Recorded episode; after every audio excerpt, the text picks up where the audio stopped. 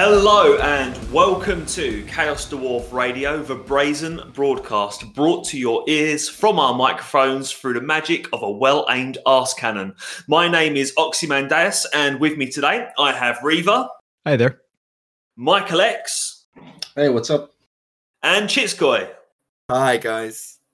Um, now, we're not wholly sure if today's episode is going to be a shorter episode or a longer episode than last time because we've decided to divide up some topics that we'd planned for episode two. So, we're going to have today's episode two, but we're also going to be having a spin off third episode, which can be a Golden Hat special coming out pretty soon as well. So, how long this episode is kind of depends really on how much we can talk. And uh, if episode one's anything to go by, I reckon we could talk the hind legs off a great Taurus between us, couldn't we?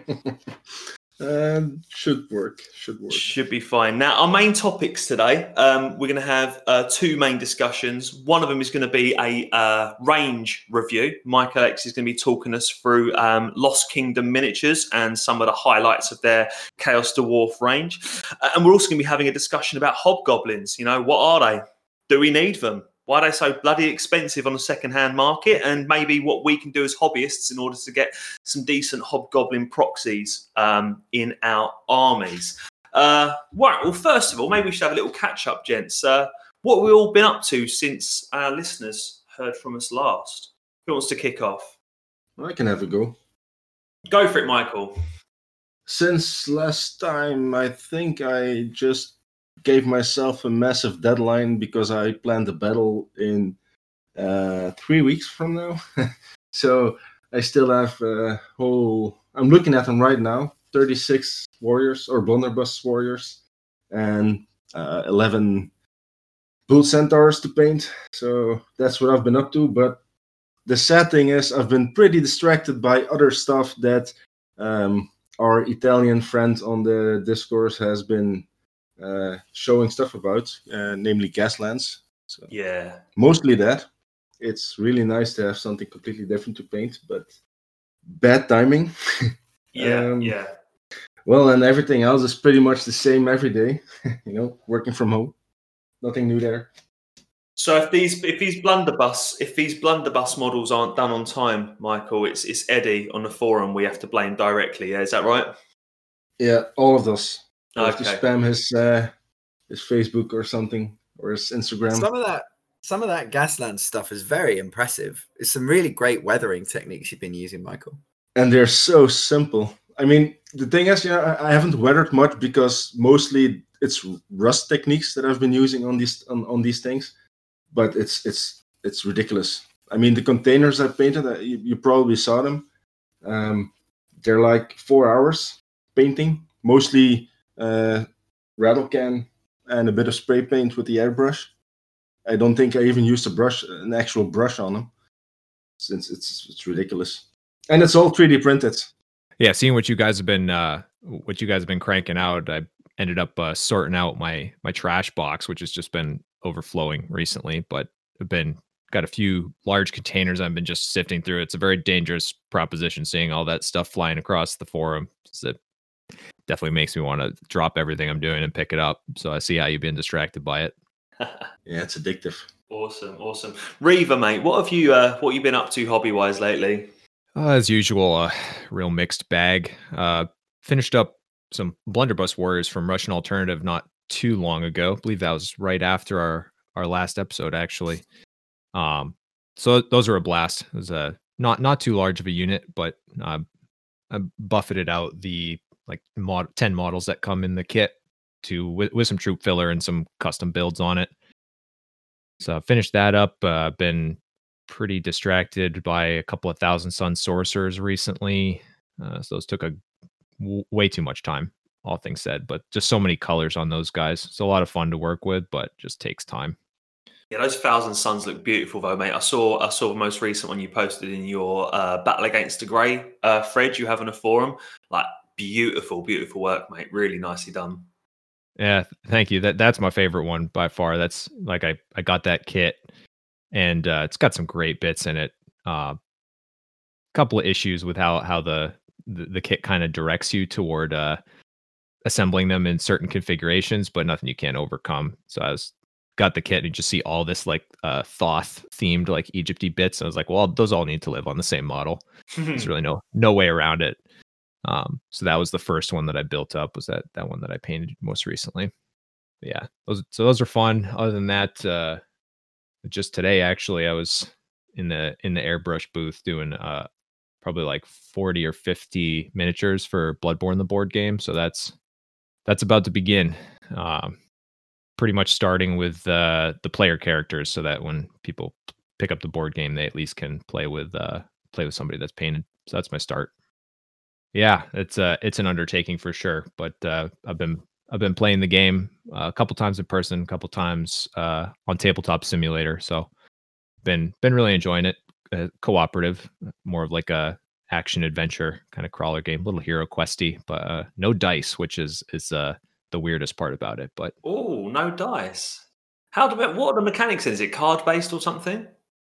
Yeah, so you have uh, you have a deck of twelve cards, and uh, the whole mechanic of like leveling up that's very like Soulsian is uh, taking you know cards out of that deck and replacing them with better ones. So you're you have this deck of 12 cards and you have three in your hand and you can only do so many actions during your turn. Um so when you you go to play your card then the enemy will react to what you do. Um so yeah you're not like saying i need a four up to damage this person. It's i am committing to doing this thing. What will the enemy do? And then you resolve the result so it's yeah it's very card driven Interesting. Interesting. Very different. I mean, for people that have obviously come from Warhammer backgrounds, I'm just, yeah, knowing that when I say I'm going to do something, I'm actually going to do it is a, is a luxury. Would you say the minis are more Chaos Dwarf color scheme or Tzeentch color scheme, given how massively contrasting your two chosen palettes usually are? I think they'll be um they'll be very gray, so I think they'll end up closer to the dark uh Chaos Dwarf color palette. Um, I'm probably not going to be using metals though, so that'll be the main the main difference against my Chaos Source, which used piles of true metal. Um, but yeah, mostly darker and grittier. Um, lots of reds, so that'll be more similar to Chaos Source than the the Thousand Son Sorcerers, for sure. When you say no metal, do you mean non-metallic metal, or no metal at all? There's really very little metal. Um, there will be a couple of instances where I'm gonna I'm gonna have my hand at non-metallic, but it's really it's really quite minimal on the amount of uh, actual like metal that's showing. Um, hmm. I might use like a tiny bit of true metal in like filigree or something like that, but yeah, mostly try and avoid it if I can. That's so interesting. I guess it's mostly what cloth and guns. Yeah, yeah cloth and guns and for the most part i'm going to treat the grunt the, the guns pretty like gritty you know not like a shiny metallic barrel so it'll yeah and then the all the enemies and stuff they almost have no metal they're all just kind of like wolves and beasts and stuff like that so not really a whole lot of metal needed uh, in hmm. general awesome. I'm looking forward to seeing the results of that mate. The little bits you've shown already with the uh, with the cool basing and stuff you've been doing those bloodborne minis. Yeah. Hopefully soon. Hopefully soon. Um, Chits, what you been up to, mate? Well, I think everyone um, on the forum knows. Unfortunately for me, right now, the hobby is confined to fiction and uh, collecting. So for me, hobby news is all about the things I've been buying, the things I've been writing. Um, I think I may have mentioned it to a couple of people around. I, I sold my first uh, piece of fiction to the Warzone Eternal project, uh, which you guys can find on Facebook if you're interested. Uh, they're bringing back that classic 90s heroic scale style stuff. And I think the minis and the Kickstarter are going to go up soon. Um, I've also been working, of course, on Among the Wicked Dawi, mostly in the background, but you've got some green skin and hobgoblin themed passages coming up for that. Um, and then at the same time, hilariously, given the topic that we've got this week, I've also been rounding out my collection of vintage 90s hobgoblin miniatures. So I was, I would say, about a third of the way through the range when we did the last podcast. But since then, I've made some good purchases, some late night purchases that were probably a bit spurious, um, some anger driven purchases because someone was determined to beat me in an auction. Um, and I've brought quite a lot of kind of 80s era goblins, but more importantly, those 93 big hat hobgoblin, axemen, and wolf riders um, into my collection, which is a really nice thing Um, although you know it's very likely I'm never going to finish it. Um, the other thing that I've been doing really is helping other people to find the miniatures they're looking for, which is always very fun. Um, and the last thing I'll say is that I finished my collection of the Asgore era Hellsmiths um, just this week. I got the last one out of the six that were released. Nice. I think you shared a picture of that. That was the uh, Yeah. the Warhammer World uh, Forge World store one, wasn't it? The one who looks like a proper Yeah. big hat, doesn't he? Yeah, new in box, which is always a reassuring thing when you're buying resin. Absolutely. Yeah, nice one. What a good find, mate. It didn't cost me an arm and a leg. It may have cost me a toe or two, but um, you know, ultimately, that's the joy of vintage collecting, right? Is is you very much um, have to get lucky, and I think with that one being the last piece, it's always nice finishing a collection as well. Lovely, lovely. And I think that pe- people approach the collection of Chaos Dwarfs in, in very different ways. I think sometimes people are going for that. I mean, it's it to, collect those exact miniatures. I don't really care about duplicates and stuff like that too much. I just want, Hmm. I want, I want one of everything. I think you, you're very much into that, aren't you, Chits? Where I think other people are more like, um, how can I try to emulate the old stuff by using uh, what's available today, sort of thing as well. It's just diff- different ways of approaching it, really. And I think it's nice that our forum has always been a place for the people that are out there to collect all the old miniatures, as well as the people that are out there to create new stuff that feels like the old miniatures. It's cool. Yeah, absolutely. I'd agree with that. I also think that, um, especially when it comes to that 90s stuff, I definitely want one of everything. That's very much my objective. I don't, therefore, need dupes of everything to fill out regiments, um, which is is a relief because the prices we're going to talk about for the hobgoblins later make that financially untenable.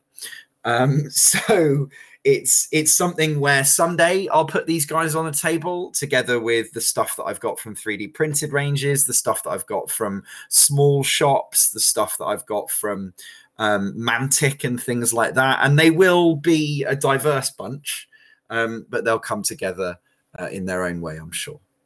Nice one, nice one. And, and, as for myself, um, the stuff that I've been working on lately, I, I haven't been painting a ton of miniatures lately. I, I go through fits and starts with miniatures. Sometimes I'll paint, you know, fifty miniatures in a month, and other times I'll paint absolutely zero. And it's been a, it's been a close to zero month actually for me. I've been working really hard on getting this gaming room um, finished. I'm currently sat in it. I'm sat on the half of the gaming room that has a floor, which tells you though I'm getting close. It's not quite done yet. So that's that's what I've been really, really focusing my energy on is just getting this room finished because the date, hopefully, um, when we can start rolling dice again in Britain, is is approaching quite quickly, and I would like to have a nice space where I can do that with my mates again. But that just means a few little bits have to be done. I, I did paint one miniature recently. Actually, I painted a um, I painted, and I feel I feel dirty even saying it, guys. I, I painted an elf. I know, I know. I did bad, and I feel bad, but it was You from- kept that quiet. Oh, I know. Yeah, yeah. You notice I didn't share that one on the forum, did I? No. the reason is is that um my my partner who's who and she's she's never really been into to gaming as such. She doesn't mind board games and that, but she's never been into like war gaming or anything like that. A friend of hers from work has really really gotten into um Dungeons and Dragons during lockdown. She's been playing it on I think it's like the Roll Twenty site. She's doing like a remote Dungeon Dragons, and this girl's really really got into DMing and she said, "Would you like to join uh, in a game of Dungeons and Dragons?" And and my my partner was like, "Yeah, sure, go for it." And then she said, "Do you think your partner might be into something like that?" And she was like, "I think he might bite your hand off." so uh, yeah, so it's it's interesting, really. We're now building up for a, a, Dungeons and Dragons one shot, which might evolve into a campaign depending on how much people like or hate it. Because apart from myself and the dungeon master, uh, out of the five or six people that are taking part, nobody else has ever done a tabletop RPG before. So it's going to be an interesting one. It's it's, it's basically like a group of newbies and and and me. Although I say I'm not, I say I'm not a newbie. I've I've played Dungeons and Dragons a lot, but it's all been third edition. And it's been Pathfinder, the kind of spin off of third edition. And and these guys are playing um, fifth edition. So I'm sure the differences will only be nuanced, but it will probably be enough that I will think I know what I'm doing when I don't actually know what I'm doing. It'll almost be better off not knowing. Do you know what I mean? Mm, Maybe I know. I don't know. I, I don't think it would be shocking. Yeah, you think you think it would work all right? Yeah. Well, I haven't played Pathfinder a lot, but fifth edition is pretty.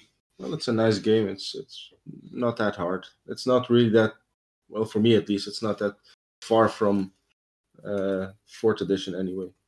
Nice. I'd also suspect a new DM tends to be a very story driven DM, right? And from that perspective, I think it's very likely that the game mechanics are not going to kind of get in the way of, of any group that is new to the mm. terrain in the way that yours is.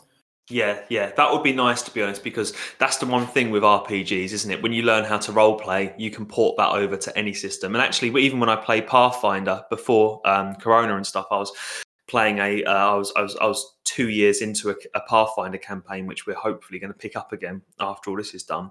But even that, I, I always pick a fighter because it's like, look, I don't really care about spells and skills too much. Just point me in the direction of what I need to hit, and I'll hit it during a combat phase. And then in the role playing phase, I can really get into it. I mean, that's the side of RPG that I really like, anyways, is that kind of escapism and that sort of playing a character. Uh, anyway, that's that's why I ended up painting an elf because um, my my uh, other half decided that she wanted to be a wood elf druid of all things. And um, I searched high and low in my miniatures collection. I had nothing of that description, um, which I think just goes to show that I've made good life choices. Um, so I ended up 3D um, printing a, a, a, wood elf and uh, and and uh, painting up for. I, I might share on the discourse at some point. I probably won't. I think if I do, Eddie will bully me, so I won't. Oh. it probably will. We're glad you made it out the other end of that. Hopefully, it doesn't. Uh, hopefully, it doesn't stick around any more than that. Yeah, that's it, Reva. If you see me in a couple of weeks going, yeah, I've picked up a box of wood elves, have a word with me, mate. Take me to the side and you know intervene, please. right, gents. I think we should probably get on to um, our, our topics for the day. Um, the the first thing we're going to be talking about is going to be a, uh, a, a miniature range review, and this is one of these um, ranges of Chaos Dwarfs that just were not around when I was first getting back into uh, Chaos Dwarfs and Big Hats and stuff like that. Um, it seems that the market in recent years and literally the last three or four years has just absolutely exploded with um, options for people who want to collect Chaos Dwarfs in a way that just was not there before. And this company, Lost Kingdom Miniatures, has been one of the companies at the forefront of that kind of um, smashing out some absolutely beautiful um, Chaos Dwarf uh, sculpts. But I don't want to talk about it too much because Michael, you're going to be kind of leading us a little bit through this. So, Michael, do you want to talk to us a little bit about Lost Kingdom miniatures and some of their uh, are they are they Dwarfs? Are they Magmorum dwarves or something? What are they? Yes, Magmorum dwarves, exactly. Well. My first introduction to them was with their Kickstarter somewhere, I don't know exactly when, but I believe mid 2020 and it was a I, I got to know them from their lizardman models, which is my well my uh, it's my biggest painted army. Let's put it like that. Uh, my main army, and even though I didn't really plan on printing more because I just finished painting them all, uh, I still love them so much that I wanted to have the option to print them uh, and add to them. Um, but the other half of the Kickstarter was two part. One part was for all the lizardman models, and the other part was for the dwarfs, uh, the Magmorum dwarfs. And um, well, my first instinct was I have to have those because I always wanted to print a Chaos Dwarf army or have a Chaos Dwarf army. Um, and that's how I got to know them. Then I found out they also have a Patreon, which was even better because, well, you get a new set of models each month. Um, so I subscribed to their Patreon. I think somewhere in May last year, something like that. Um, and I selected some of those Patreon releases or some models from two releases uh, that I want to uh, discuss because I think they're just beautiful. Um, and I was a bit in in between should i go for characters and and war machines and stuff like that you know the, the fancy stuff uh, or more infantry and stuff like that. But in the end i chose to go for infantry because well that's the grunt of the army so to speak. Um, and i think more people will be interested in that than in the summer two special characters. Mm-hmm. um, now for the listeners at home, this might be hard to imagine. So if someone would be interested in images, I think we can make some thread on the discourse or something where we should where we can post these. Uh, Jack, that might be a good idea for the future. Yeah, yeah. What Yeah, we so- can do is we can make a little forum section and just say, you know, um, image images from um, from episode two of the Brazen Broadcast or whatever. And what we can do is we can link that at the bottom of our show, so then when listeners, if they if they want to look at the pictures as we discuss them, those pictures can be up there. Then I think that's a good idea because well, we're talking about pictures a lot, and you know, context is everything. Right. So the first I want to talk to you guys about it's the set of warriors. I well, I, I painted a unit uh, two weeks ago of these guys, and I'm painting another one in about a month probably. Um, and the reason I like these is because they just they have everything. They have big heads, they have helmets, they have beards, and they have beautiful shields. I'll upload those in a few minutes. Um, but for me, these are they they they are like to me the, the more modern version of the original Chaos Dwarf. Well, not original, third edition Chaos Dwarfs. That's that's how I imagine them to be more modern looking. I don't know what you guys think of those. I completely agree, mate. I, I look at um, the the infantry and especially the way that individual dwarfs are done in Lost Kingdom, and I think this is the best rendition of Grim Dark Big Hats that we have on the field at the moment, right? And and you see like Russian Alternative are in a similar space, but Lost Kingdom has really amped up the Grim Dark, and I think Mm. they've they've done it in a way where the hats aren't silly um the horns are clearly they're individual but they're all clearly like a running motif whether your dwarf's got a head on or not um and i think that they are the top of the line rendition for if you want big hats that look serious Exactly. I mean, that's the thing, you know, they look like dwarves and they look very ominous. They, they are they look scary for me. I mean, imagine walking on the street and bumping into one of those guys. yeah, no, thank you. Oh, and and and not to not to move on the topic at all, but but one of the things we probably won't talk about today is that like the Lost Kingdom range, it involves the impaled um, prisoners.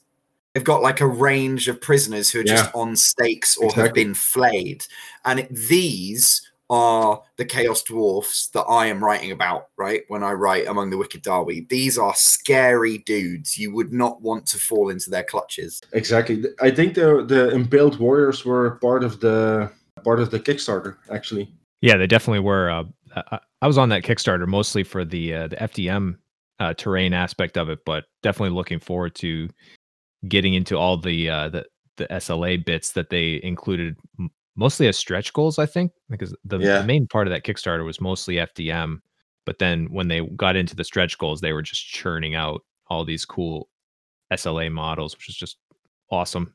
Yeah, exactly. Have you ever uh, looked at the size of the Mag- Magmorum dwarf walls and towers at one hundred percent?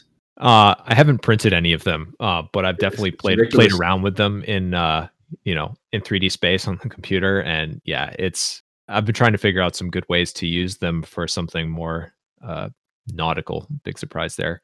Um, Well, I'm looking at one of the towers now, and it's four, no, five stories, and it's about, uh, guesstimate, about two and a half times the height of the normal plastic Warhammer siege castle. oof. The the tower. It's yeah, it's Massive. also print times are insane. I think I printed about a week for one tower, so not gonna do that again. I, I decided that if I'm going to print them again, I'm going to probably downscale them. Um, well, at least seventy to to, to seventy or sixty percent of their original size. Mm. Michael, something I really, really like about the miniatures you've just shared there. Um, you've, you've sent us a picture of, of two ranks of, of Lost Kingdom Chaos Dwarf warriors. The first rank are using axes, which is that classic dwarf weapon. But it's that second rank behind where they have pole arms, you know, kind of like curved spears and kind of like um, those sorts of weapons. That's something that I'm really, really into. I think Chaos Dwarfs are a historically inspired army, and the, the historical period they are inspired by, you know, ancient Babylon and stuff, is is in antiquity. And in those days, spear was the king of the battlefield. You know, it's not as it's not as romanticized perhaps as swords and axes and things like that, but spears were used so heavily in ancient warfare. And I think that's something that maybe if I were to go back in time and to have a look at the uh, the old 1990s big hats again, is I'd be pushing for spears on them because I think it's a it's a weapon that just seems to fit the aesthetic of that kind of ancient Near Eastern soldier an awful lot more than an axe does. Mm-hmm. Also, when you think about a dwarf, they're mostly pretty. Um, what's the word? Uh, drilled into a unit. I can't yeah, think disciplined. Word disciplined. That's what I'm looking for. So if you think of a, a tight, disciplined unit, you know, spears make much more sense than an axe, especially for second and third ranks, and especially for small dudes mm. fighting mm. bigger dudes. Right, like you, it would be almost size of a pike to a dwarf.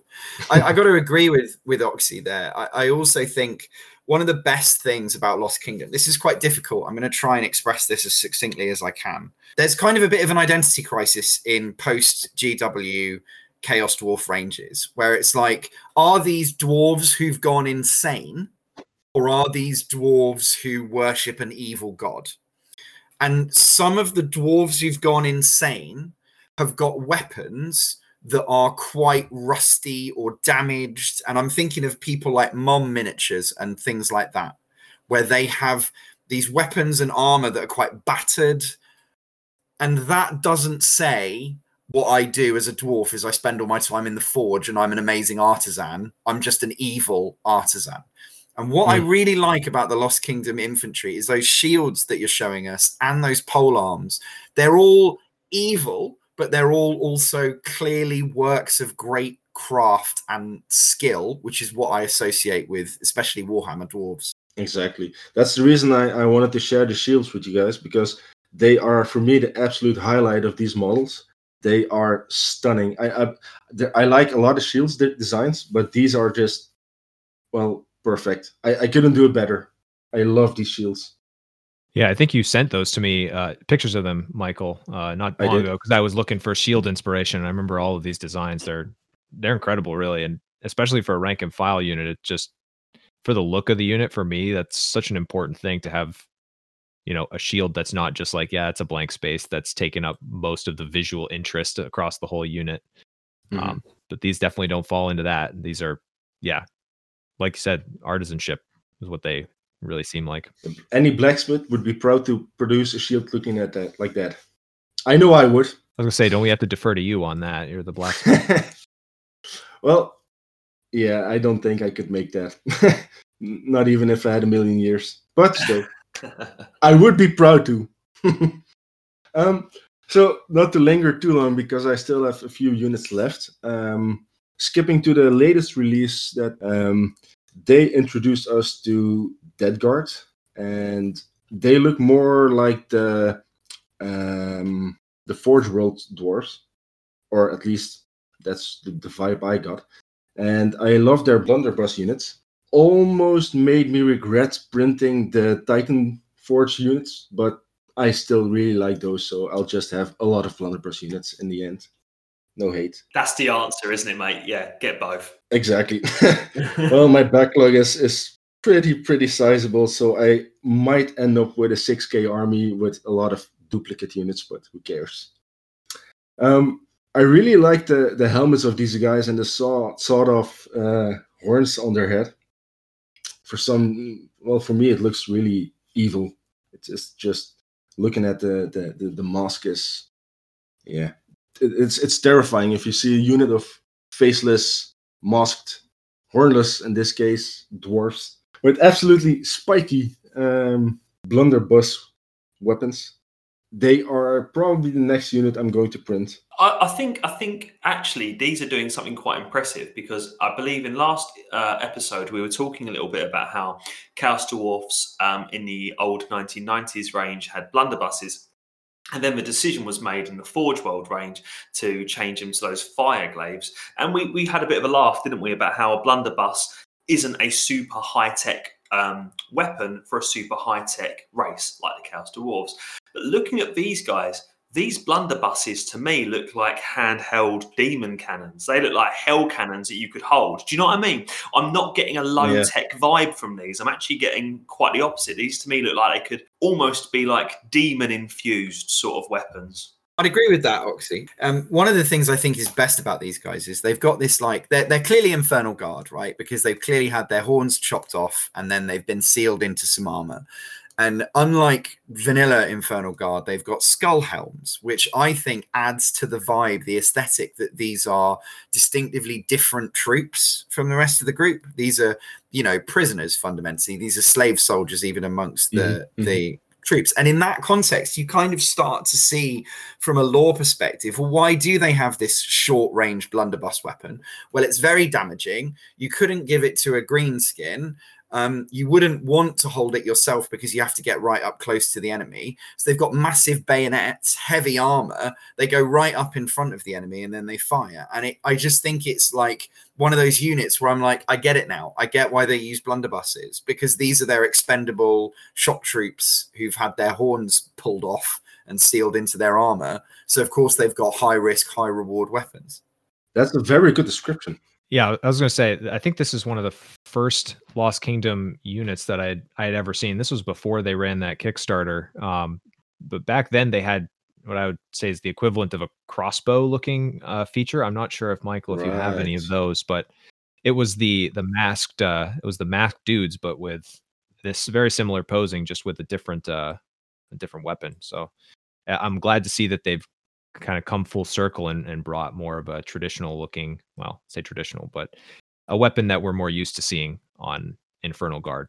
I hadn't made the connection actually, but now you, now, now that you mention it, I uh, printed two of the uh, crossbow dudes with for the I don't know which one, one of the golden heads uh, a while back, and I didn't really connect those two, but they look very similar indeed. Yeah, I mean, I'm assuming they probably reposed and and whatnot, but that at least like in terms of the aesthetic of the face and the general look of it, they seem to be pretty similar. I remember like back when I first started uh Chaos Dwarfs, I was, you know, sitting there looking at Forge World and I was also had Lost Kingdom open. And this was when they still sold, you know, direct resin copies instead of just uh, you know, files for 3D printing. Uh, so this was pretty early on in their web store, and these were just perpetually out of stock. Um, so I never ended up pulling the trigger, but I was very close to just going this direction from from the very beginning before I went and made uh, some War Machine purchases on Forge. I'd, I'd say two things, Reaver, that you've inspired me to realize. I think, even though these aren't actually my favorite miniatures in the range, I think if I wanted to sell someone on Chaos Dwarfs, I think I'd show them this. I think these minis are a manifesto in a nutshell, really quickly and immediately to show you what this is all about. Um, and I also think this is the one regiment that I can imagine like a Warriors of Chaos player buying and being like, if I have one unit of Chaos Dwarfs in my overall group, other than the lads who run my Hell Cannons, it would probably be these scary skull helmed because that's a motif that they usually keep back for necromancy, right? And in reality, that's squandered. These guys have got a real chaos appeal and i can mm-hmm. imagine mm. that they would have been sold out regularly back when they were sold as miniatures because uh, i just think that they go a bit beyond the mesopotamian thing and i think they've got more appeal as a result well i mean that must be true chits because i'm actually just, i'm looking at them now with thinking of my uh, new Chaos Dwarf army, which is very much more Chaos Warrior influenced. My new Chaos Dwarf army are like uh, Chaos Dwarf barbarians, and I'm looking at these guys and I'm thinking, they would fit in my Chaos Dwarf army just as well as they'd fit in a very Mesopotamian themed one. And the fact that, as you've said already, they've got these kind of motifs that suggest that they are incarcerated, like they've got the um, the skull face plates on, their, their horns have been shaved off and stuff.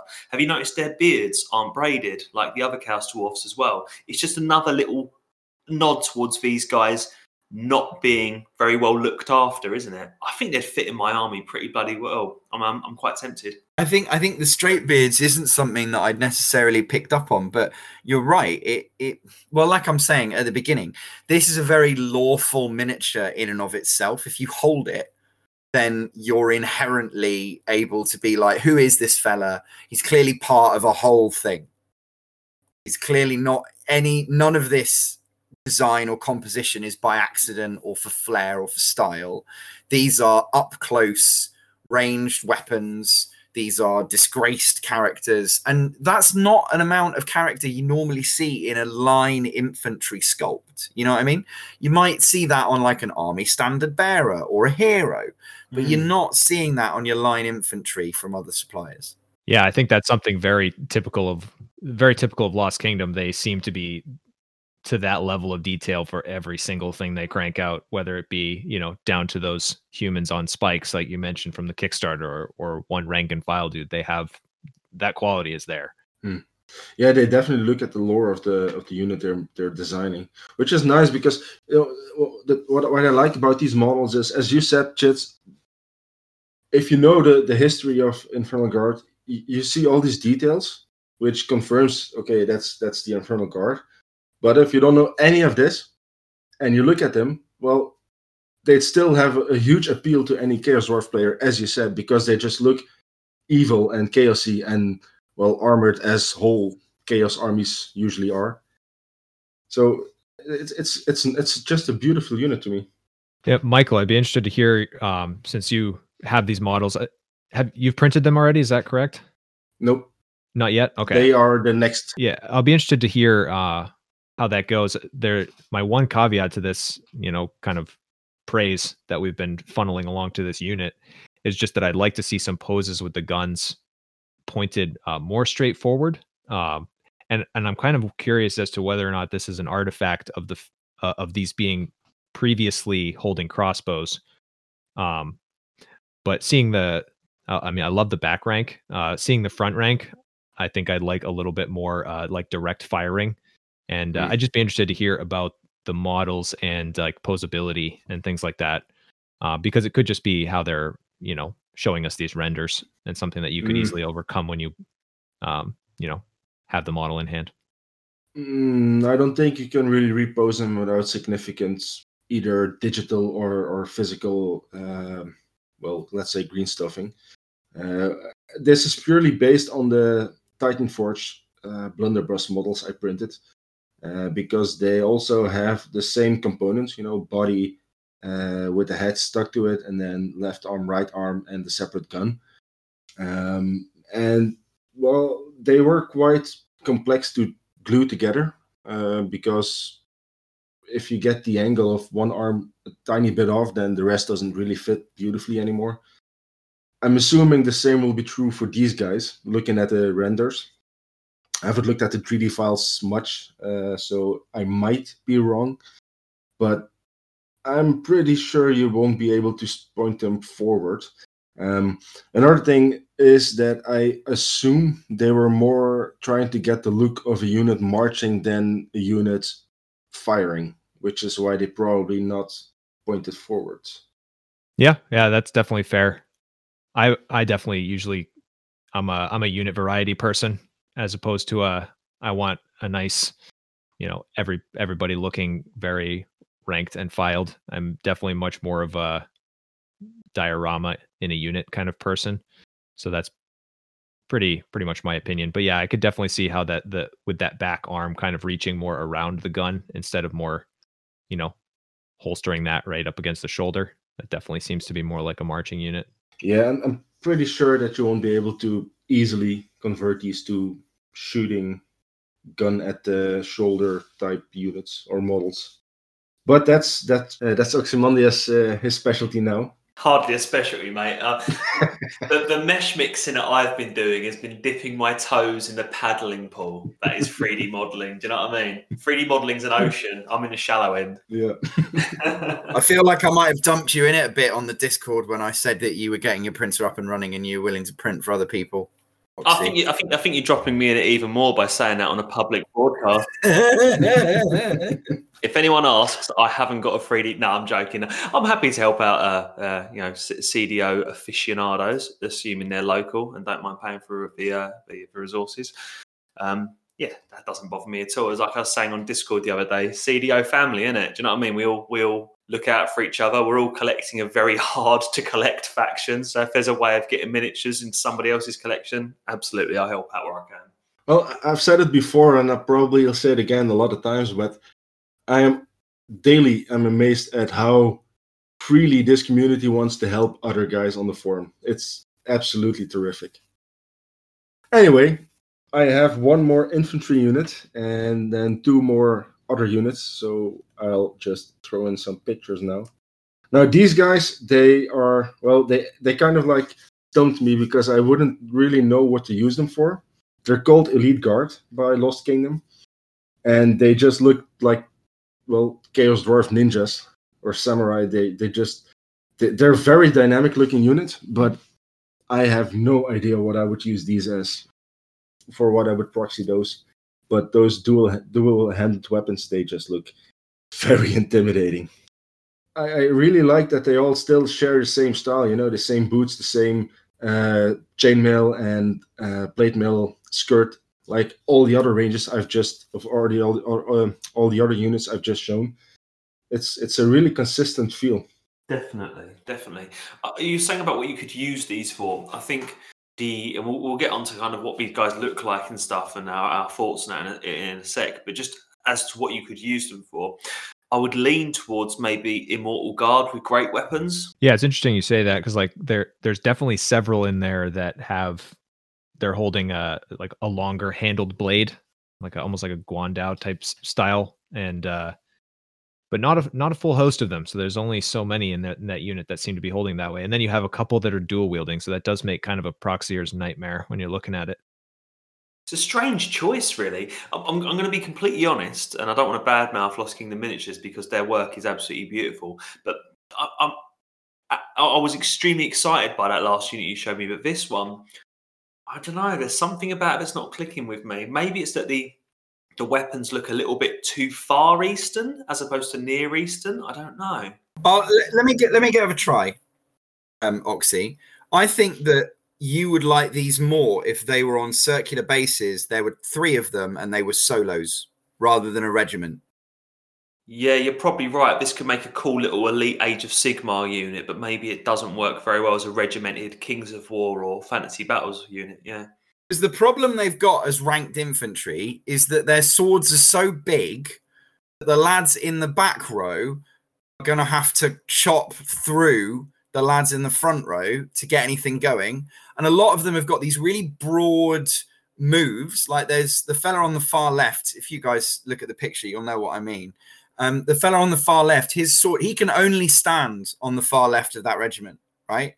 Because his sword is going to go into the guy next to him otherwise. And and I think what these are to me is that they've taken something that might be a cool pose for a character and they've ranked it up. Nice, nice motif on these. Nice little motif. They've got engravings on the swords, which again it plays into that thing you were saying earlier, Oxy, where it's like these weapons are probably possessed, and, and mm-hmm. that's been carved into the detail. You don't have to paint that um, on yourself, you can just gently pick out those um, indentations and it looks like some horrible ancient language. Yeah, definitely. Um, the more I'm looking at them, the more I'm really studying them now. I think the ones that are really putting me off are the ones holding two small blades. The ones holding the larger blades, I can imagine a dwarf wielding a big two handed, I mean, that's some kind of sword of some description, a big two-handed blade. I, I can imagine a, a, dwarf wielding that, but a dwarf fighting with with, with two knives. I I associate that more with with creatures that move faster. You know, something like an elf, or maybe a very well trained human, or maybe like a Slaaneshi cultist, or something like that. Something, or maybe even like a Skaven or something. Something that can move very gracefully or at least very quickly. And sneaky gits. You're looking at a sneaky git on the, the far right hand side of this regiment because you're looking at a fellow with two knives, and that you're right. It is a it is not a dwarven thing, but for so so I would call these weapons um, nodachi or no dakai, as I've heard some people pronounce them wrongly, which is a type of like massive two handed samurai sword. Um, and I think many of the miniatures that we see displayed here would make great champions at the front rank of a regiment of generic big hat axemen. Hell yes, Um, absolutely. It's just that they've they've made a regiment of champions. It does look like that, and it, whoever positioned this rank of ten dudes uh, f- for their promotional use was that's probably the only way you could arrange those ten those ten miniatures in, in a in a group of five by two. That's the way it looks, and you kind of brought that up already. And and interesting, you mentioned the Skaven on that guy uh, wielding two weapons. Those look like Clan Eshin weapons, just straight straight taken from an Eshin assassin, just missing a tail with a third one.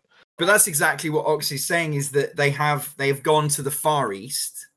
To, to emphasize this though, and I hope that um, we will move back to talk about the terrain and the scenery.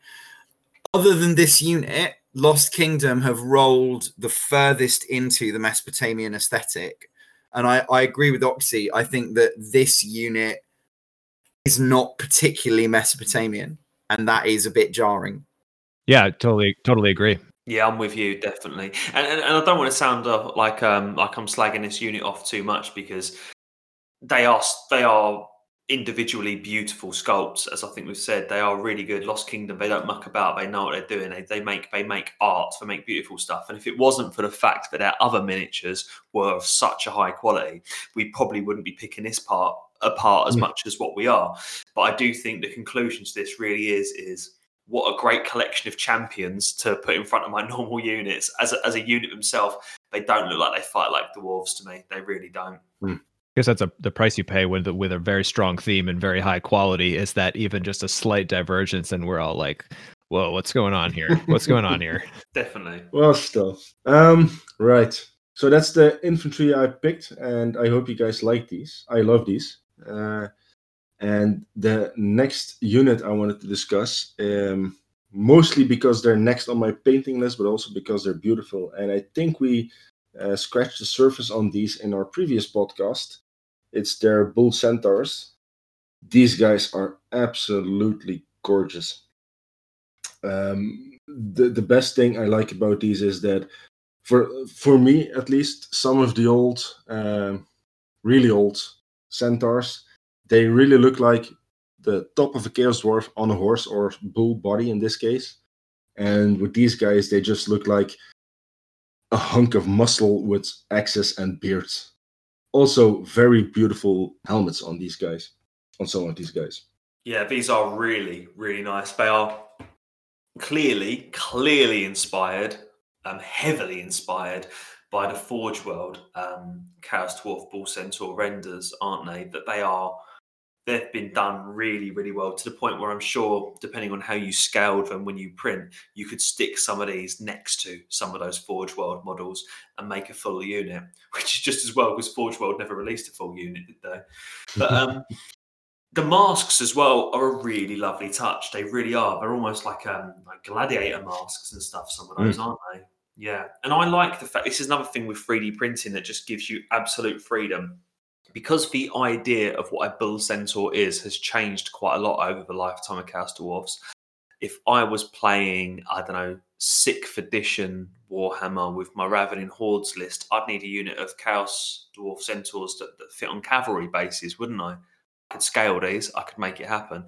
If I'm playing um, 8th edition using my Forge World list, I'm going to need uh, Bull Centaurs that are absolutely massive for their stat line to make sense and for the base I need to be on. I could scale it and I could make it happen with these. It's the beauty of 3D printing, isn't it? It is. It is. Well, they fit nicely on a what is it, uh, 50 by 75 millimeter base. But then again, that's a really, really big base. So, well, if they wouldn't fit on that, then it would- would be another issue. No, that's a re- and it's a lovely paint job you've done there as well, mate. I love uh, I love the the dodgy eye he's got where he's got like a scar down the eye and it's all white and stuff. That's really cool. Nice, nice touch there, mate. Yeah, there's also some scars on his body. Well, on the bull body. Um, I just I, I couldn't wait painting the, this guy, uh, but I, I mostly shared it so you can see the the base size to the model size because this one is printed. Well, they're all printed at 100%.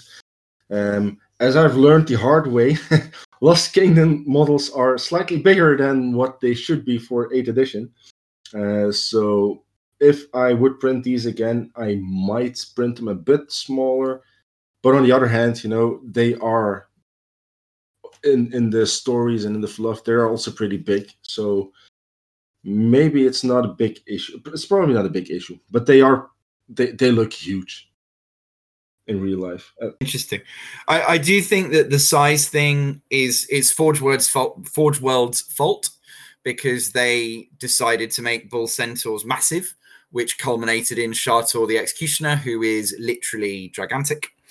Um, but these are, I, I completely agree with Oxy. These are, if you like Bull Centaur renders, you will love Bull Centaur renders wearing Chaos Warrior helms um, because that's what these are. And they've executed on that concept flawlessly, which is good because I think the thing that you guys didn't mention earlier is that the Bull Centaur render um, sculpts that they were all monopose as well, and there were only about three of them. Mhm. The Toruk. And and they are very monopose in that they are not really practically able to be assembled any other way. Um, and that means to give the unit variety, these what six are a fantastic answer to that problem. Yeah, I'm looking at the the Forge World models now. Well, I don't have a scale comparison, but they don't they look quite similar to be honest. Maybe even a bit more buff, the Forge World ones. I wouldn't be surprised. I, I have a distinct feeling that these were designed for exactly that purpose. I think Mm. they looked at the Bull Centaur render and they said, "Yes, I want to do that." And then they went out and they did exactly that. The thing is, you know, Lost Kingdom has pretty much a full Chaos Dwarf range, so they probably decided on 30 millimeter scale uh, for everything because you know you can rescale pretty easily. Yeah. which I just kind of forgot to do. Um, which is why I have a complete unit of blunderbusses that I can't fit on bases, which still hurts.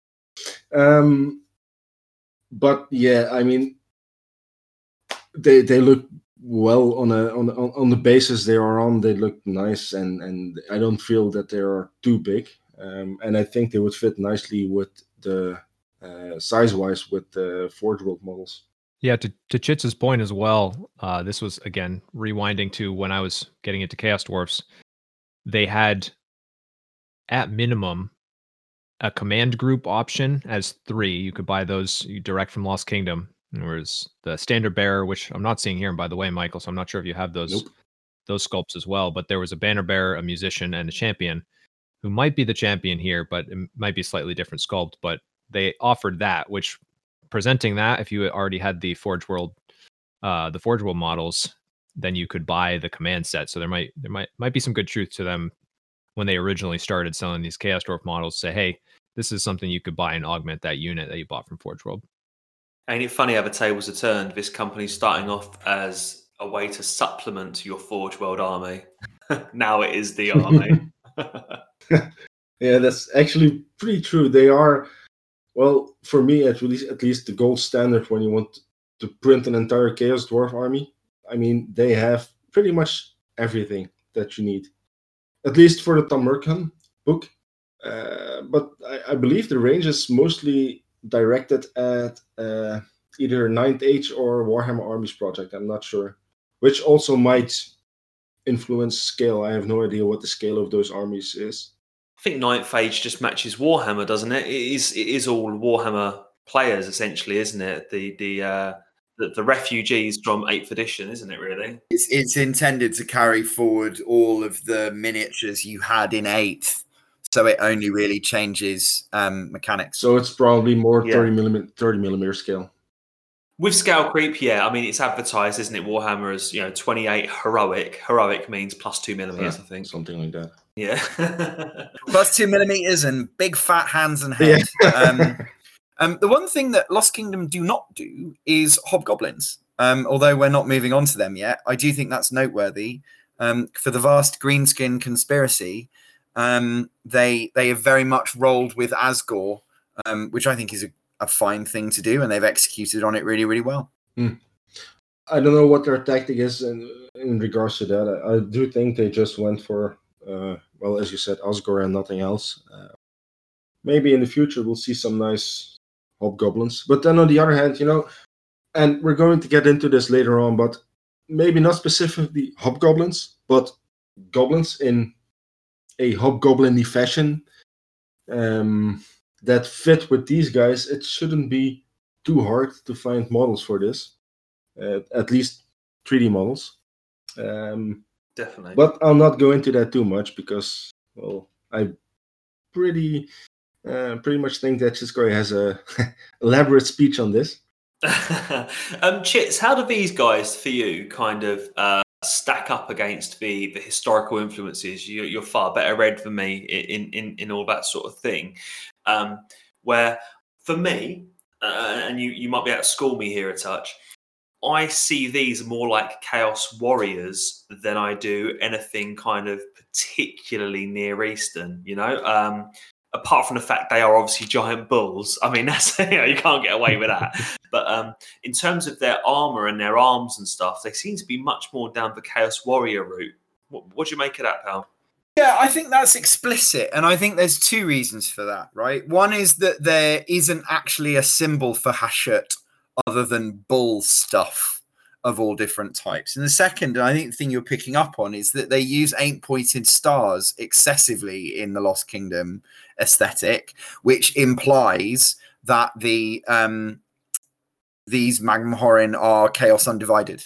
Um, which is fine, you know, it's, it's not like they've they've done any harm to the concept, and there's tons of Middle Eastern and, and Near Eastern stuff um, elsewhere in the range. But they the other thing that I think you're picking up on is that they have got non or barely braided beards on these guys, right? So the bull centaurs that you're seeing here are very much more chaos warrior esque, partly because of the helmets, partly because of the weapons, which are very kind of classic 90s, 2000s chaos warrior.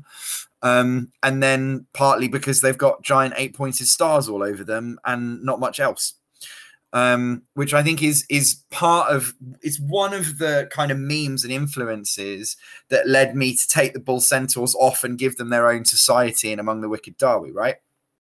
Because what you're dealing with here is something where the Hashut part is just the fact that they've got massive horns. And one of the most distinctive things about these bull centaurs is that they have got these sharp, pointed cattle horns that are a very bull centaur render thing. You don't see any of that on the classic um, uh, big hat range. Um, whether it's the bull centaurs or actually the, the chaos dwarfs themselves, that's a, a more modern addition. Do you think the the eight pointed star thing might be um, kind of this is out of universe? Obviously, the fact that that's a, a symbol that's not really copyrightable, is it? The eight pointed star that's been around for an awful long time, whereas the symbol of Hashut is very much a Games Workshop creation. So that if a company starts plastering the symbol of Hashut on things, they can get themselves into a bit of trouble. If a company goes around sticking eight point star on things, it's just a star. Do you know what I mean? All right, you've you've you've flushed me out. there is there is an ancient Sumerian symbol called the Star of Ishtar, which is an eight-pointed star.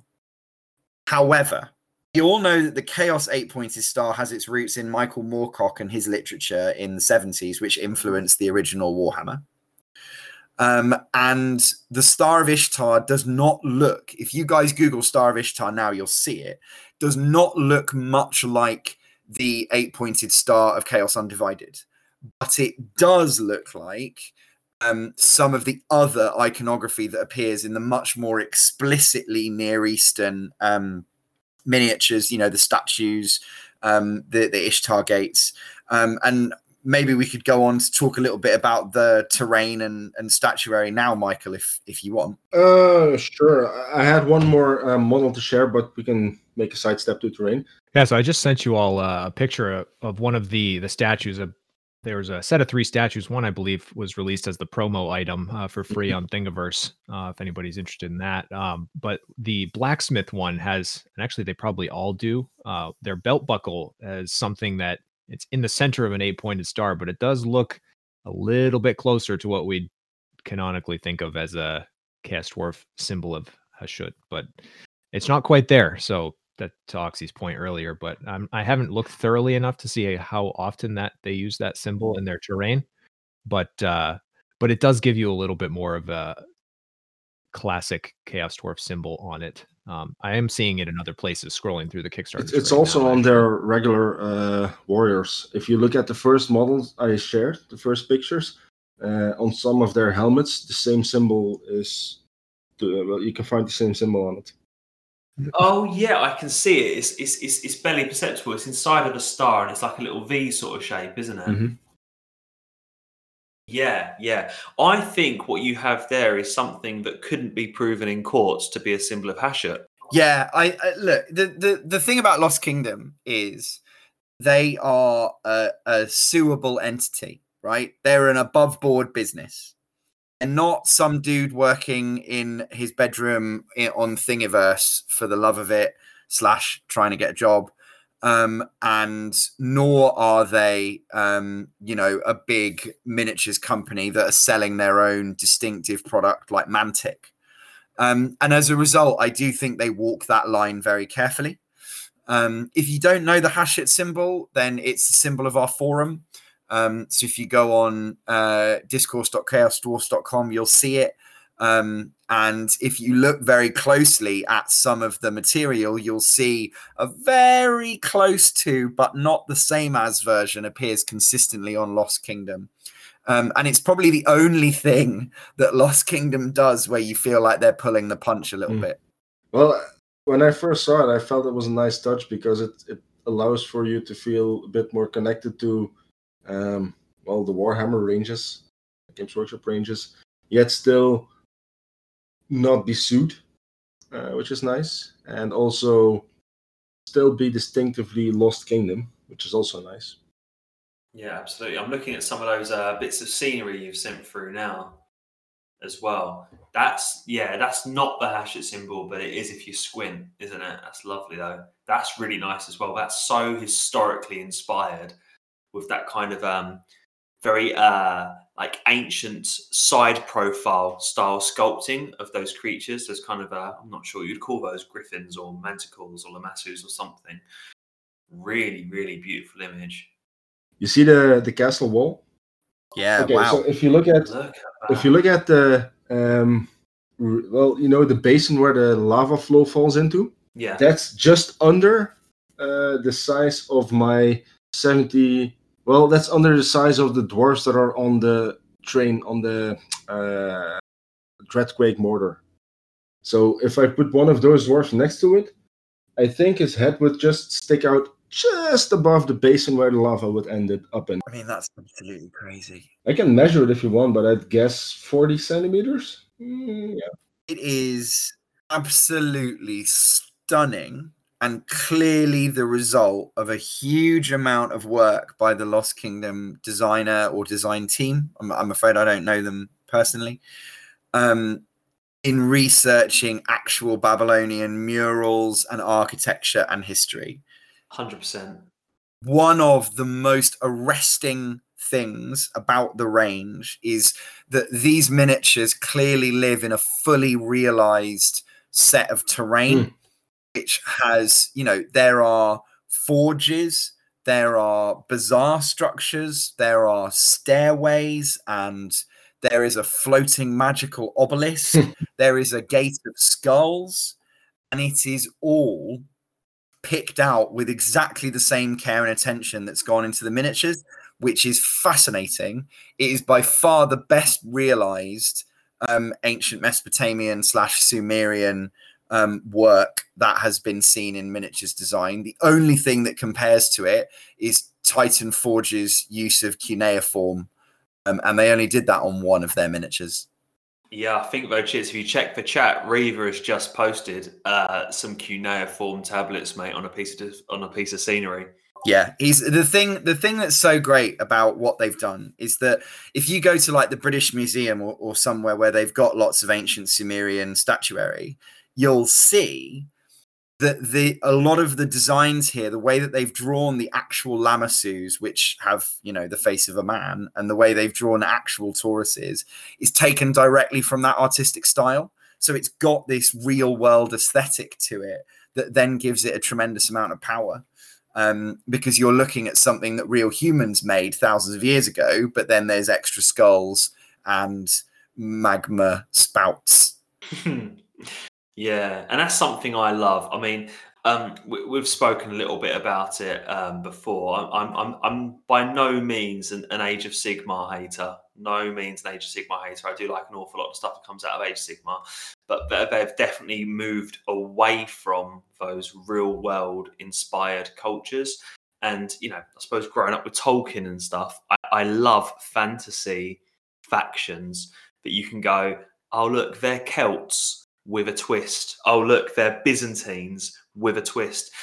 And looking at these guys, this is ancient Babylonians with a twist. I mean, and, and it grounds it. It makes it feel a little bit more real, a little bit more believable. It's got it's got some kind of anchor in reality, but then is allowed to shoot off in this kind of crazy, fantastical direction from there, and it just works beautifully. I agree. They are well. It's, it's as Shed said, the the fact that they just have so many support to their own armies, and I believe these guys are are making this stuff for how long? Do you know, Reaver? Two years or something like that.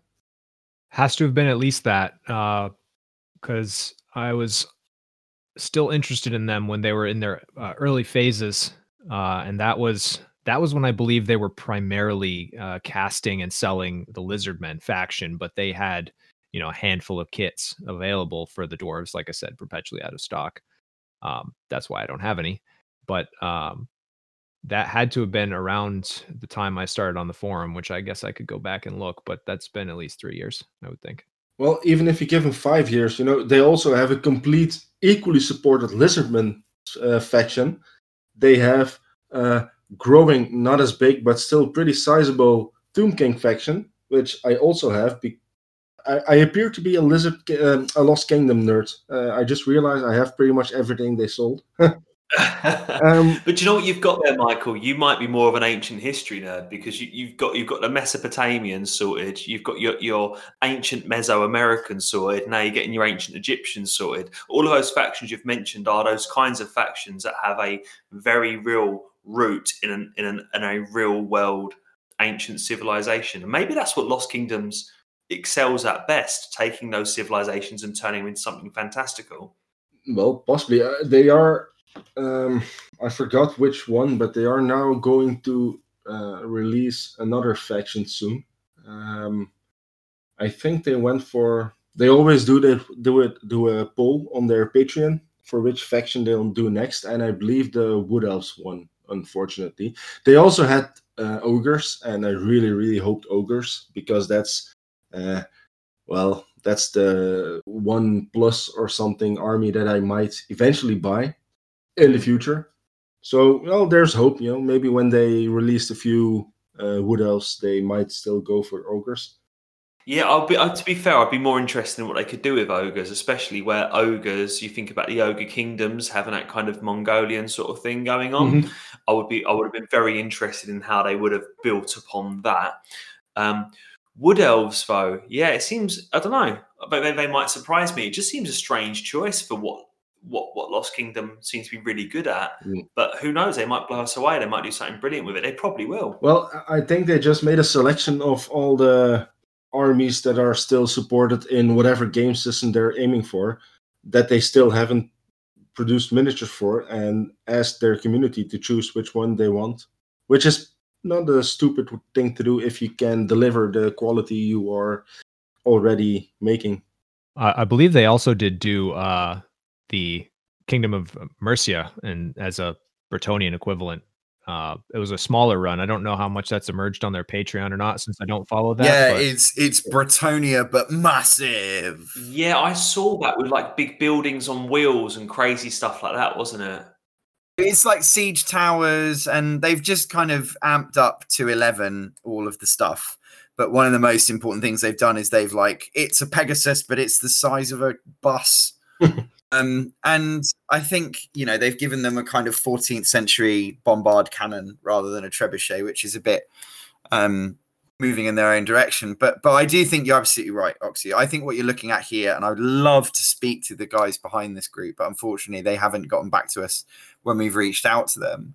Um, this is clearly people who do huge amounts of artistic and visual research into real human cultures and bring that work into their 3D designs as a as a starting point almost and then embellish it from there with all of the fantastical aspects and I think that is something really special and we're very lucky that Chaos Dwarfs occupies that sweet spot of an underserved idea with a, a consistent market um, and some really great creative inspiration. Yeah, I'm gonna I'm gonna come out and surprise myself here, but looking at that Bretonnian Kickstarter, uh, seeing what they did with the the Green Knight or the Green Knight equivalent gives me some hope that they could carry some interesting aesthetics into the Wood Elves. I think um, an interesting thing as well, which maybe we could discuss, is is just the nature of this business and what it kind of says about the the landscape of of the miniature industry as a whole because this is a company who began by making miniatures you know. They were clearly 3d designing as many miniature companies are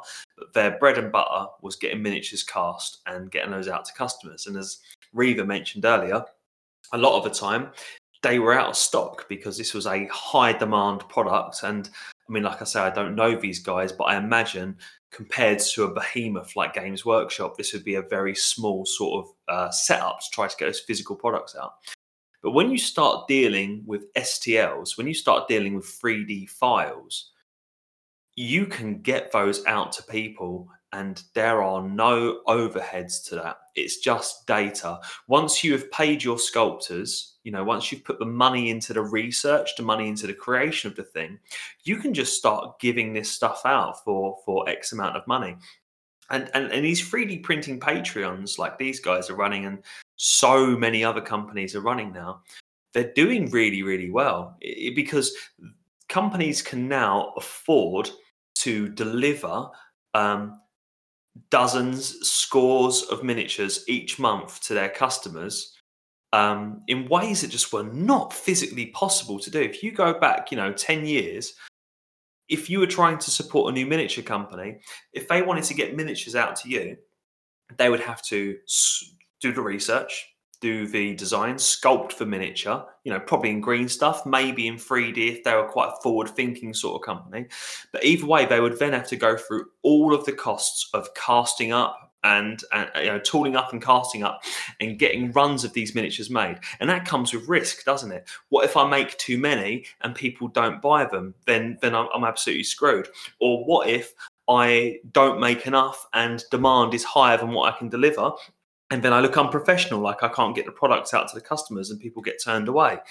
But now in this new age, companies can can reach people with these massive, massive ranges because they only have to do half the process that they used to have to do. At the point that you've done research, sculpting, and you've now got your file, you're now done. The customer can now consume that product immediately. It's awesome, isn't it?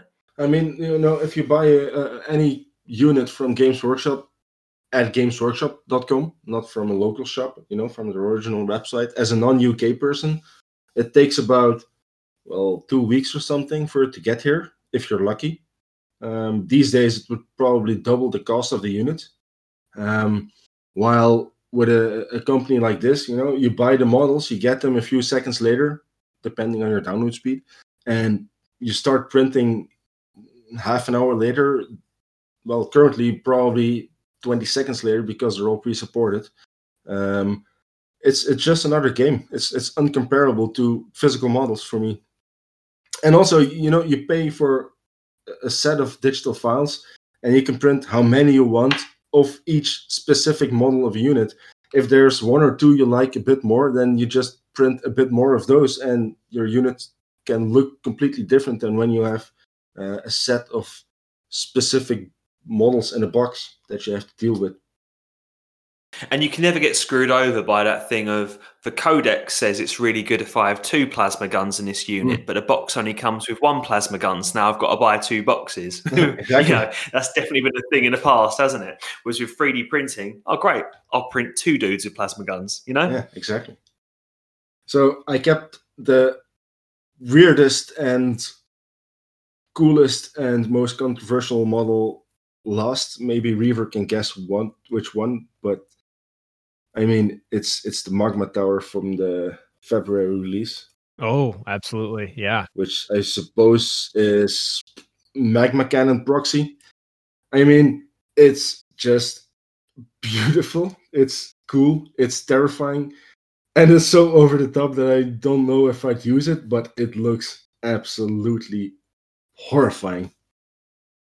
Um, I mean, it's it's a it's a huge monster, lava flowing out of his beak. He has two giant machine guns on his side, whatever the thing is on his back, and there's like a dwarf controlling it all. I mean, can you get more evil? bonkers, isn't it? I mean, I can't quite give an opinion on it yet because I'm still just trying to take it. in. exactly. I sent a picture of this to my gaming buddy, and he was like, "Is that a 40k Chaos Dwarf?" I was like, "Nope." And he was like, "Huh." Yeah, it does. It does flirt with the technology of a science fiction model, doesn't it? It definitely is. It's, it's approaching it. I'm not sure if it crosses the line. That line's a that line's a very vague one, isn't it? Reaver, you walk that line brilliantly. You never you never looks you never look sci-fi with your dwarfs. It always looks steampunk, but it's it's a fine line to walk along, isn't it? It it is, and this one is, and I don't know where which side it falls. I could very easily see myself running this as a Chaos Squats Dreadnought, just Hmm. no changes. But there it is. Um, yeah, it's it's very interesting. I I I think I'm not sure if it came along in the same release, Michael, but it one one of those uh, months included the I'd say like the Fireborn equivalent because I haven't seen a true Fireborn from them, but the more like magma golems that you could conceivably use in you know any different game as a Fireborn equivalent. Um, but this one is is a step above that for sure. You know, for me, what makes this model look a bit too 40k-ish, it's the, the giant. Well, I call them machine guns, but I suppose they're magma cannon stuff. They look a bit too machine gunny. If they were more like the the magma cannon barrel or something like that, I think it would be much much more fantasy steampunk like. That being said, with Yeah. the correct paint job, I'm pretty sure this would not look out of place in my army. Oh, I think you could certainly make it fit in. Uh, for me, and I think I'm now digesting it now that I'm looking at the other picture. For me, um, it's the feed tubes that are uh blowing it into the Mm. 40k realm for me. Uh, if those were like direct copper piping with fitting or you know any kind of material, whatever, any you know just hard 90s piping with uh you know fittings and valves and stuff, I Hmm. I think it might be a very different look. Um, for me those those speak uh like space marine or or if you've seen a lot of the chaos space marine releases in the last couple of years especially Yeah, it's definitely Dark Mechanicus, isn't it?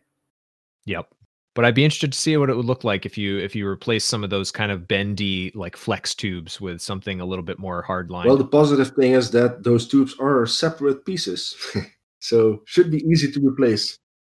But looking at them, looking at them in detail, and I'll see if I can make a screenshot of those. Hang on. There we go. I hope this works. yeah Yeah. so i used to work at a, a pipe fabrication plant that did pipe bending as a specialty and uh this blows it right into 40k for me even seeing the picture Yeah. but, but that's coming from a that's coming from a fabrication standpoint, not necessarily the Yeah, it would be hard to fabricate that with a hammer and an anvil. Agreed. And I can speak on experience. okay. So I think that this is the one of the only things that is not GW influenced in the range. And I think this is actually Mantic influenced for two reasons. First of all, although we think of magma and lava and volcanoes as being fundamental to the Chaos Dwarf aesthetic, they're actually not featured in the 90s range at all in any way. Um, and the magma cannon doesn't have any actual magma. This is exactly what I was about to go on to say, Oxy. Oxy's just posted in the chat the hot take that I was about to give, which is that this is the Abyssal Dwarf Hellfane from Mantic, but with guns on the side. Um, for two reasons. One is that Mantic gave us um, magma golems as a concept and kind of pushed that, and Lost Kingdom loved that because they've got these big dripping kind of um, magma motifs on multiple monsters. Um, and magma's not featured on the Forge World uh, range either, outside of the name of the magma cannon, right? So there's no lava um, falling from the K'daai, for instance, the GW K'daai. Um, and this has got that same kind of four-legged aesthetic to it. And i think that's really interesting because we don't spend very much time on the forum thinking or talking about mantic for a couple of different reasons um, that i won't bother going into now. But in reality this is something that i think their take on the abyssal dwarfs has given us more license and it's inspired people creatively to work with rock and to have rock and solidified and part molten rock be one of the motifs of the Chaos Dwarfs, which I think has given us this very cool miniature. Agreed. Well, at least we agree it's very cool. well, that's about everything I wanted to discuss for, with you guys today. Um, I could do a lot more, but we'd still be here tomorrow, so let's not go that far. well, it's such a big range, isn't it, Michael? It's a massive it range. And, and listeners, we, we, do encourage you to go and check out uh, Lost Kingdom Miniatures because, you know, we have been singing their praises for this podcast. We've had, we've had a couple of constructive criticisms on one or two things, but that's because we've purposefully picked out one or two things that we think are a little bit niche or a little bit strange within their um, within their range. But generally speaking, they are well, well worth uh, checking out, especially in a post Forge World world of looking for Chaos Dwarf miniatures. These guys are probably, you know, your, your top tier right now uh, in terms of looking for modern Chaos Dwarf sculpts. Yeah. All right, straight from the cutting edge of, of modern 3D designed Chaos Dwarfs, let's drag ourselves back about 20, 30 years to the dark and dismal days of the 1990s. And let's talk a little bit about hobgoblins because hobgoblins are, for, for any fan of the big hat era of Chaos Dwarfs, an absolutely integral part of a Chaos Dwarf army. But they're an interesting thing because to some, uh, hobgoblins are absolutely a part of a Chaos Dwarf army and they, and they must be included. To others, you can quite happily make Chaos Dwarf armies with no hobgoblins involved whatsoever. They're kind of separate entities. And to an even smaller section of the audience, you know, some people do make entire hobgoblin armies. It is, it is definitely a thing. But we're going to talk a little bit today about the hobgoblins, what they were, what they are, how to get hold of them these days, and uh, how much that's going to cost you. And also a little bit about what you can do if you want to get some hobgoblin slaves into your uh, into your Chaos Dwarf army. Um, Chits, I think you had some some words to start us off on this topic, didn't you? Yeah, let's um let me let me just start with a game with you guys. Um if you were going to build, you know, some infantry chaff, what would you think would be your target price per miniature for a chaff regiment of um, strength three, toughness three, um, low weapon skill guys? What would you be aiming to pay per man for a regiment like that? Really hard question. Um, I I tend to buy second hand and I tend to buy third party. So I tend to go for cheap. So mm-hmm. if I'm looking at filling out a 30 man unit of these things, I like to spend about 30 quid. A pound a model would be a really nice way of building up some cheap, cheap models. Yeah. What do you, what do you guys think, Michael Reaver? Well, I suppose if if 3D printing would be out of the question, I would be in the same corner as as Ozymandias. I would not pay much more than a pound, maybe two pounds model if they are well they'd have to be stunning to, to go for for the two pound range price range. Now talking about 3d printing real quick. Not a whole lot. Not a whole lot at all. Right exactly. And, and i think that's really important. Um Reaver just for your cultural benefit i'm going to translate some of these prices. Um, so on eBay right now, a single hobgoblin infantryman will cost you fifteen pounds sterling. Um, that is about $21 um, per man. That is not a champion, not a character, not a command section. That'll all cost you more. That's just one filler infantryman will cost you that.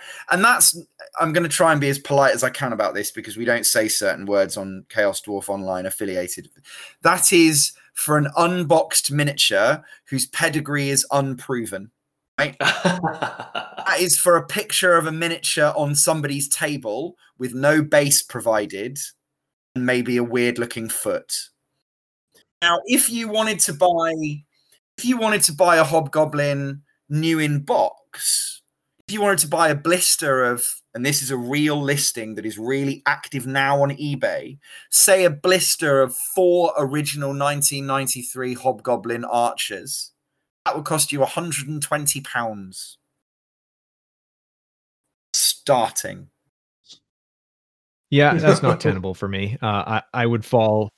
Uh, I mean, obviously, U.S. dollars being different, but I I do fall around the one to one and a half US dollar range for what I would see as a unit that probably is going to need to grow to at least 40. Yeah, so if you wanted, there's four of these archers in a blister.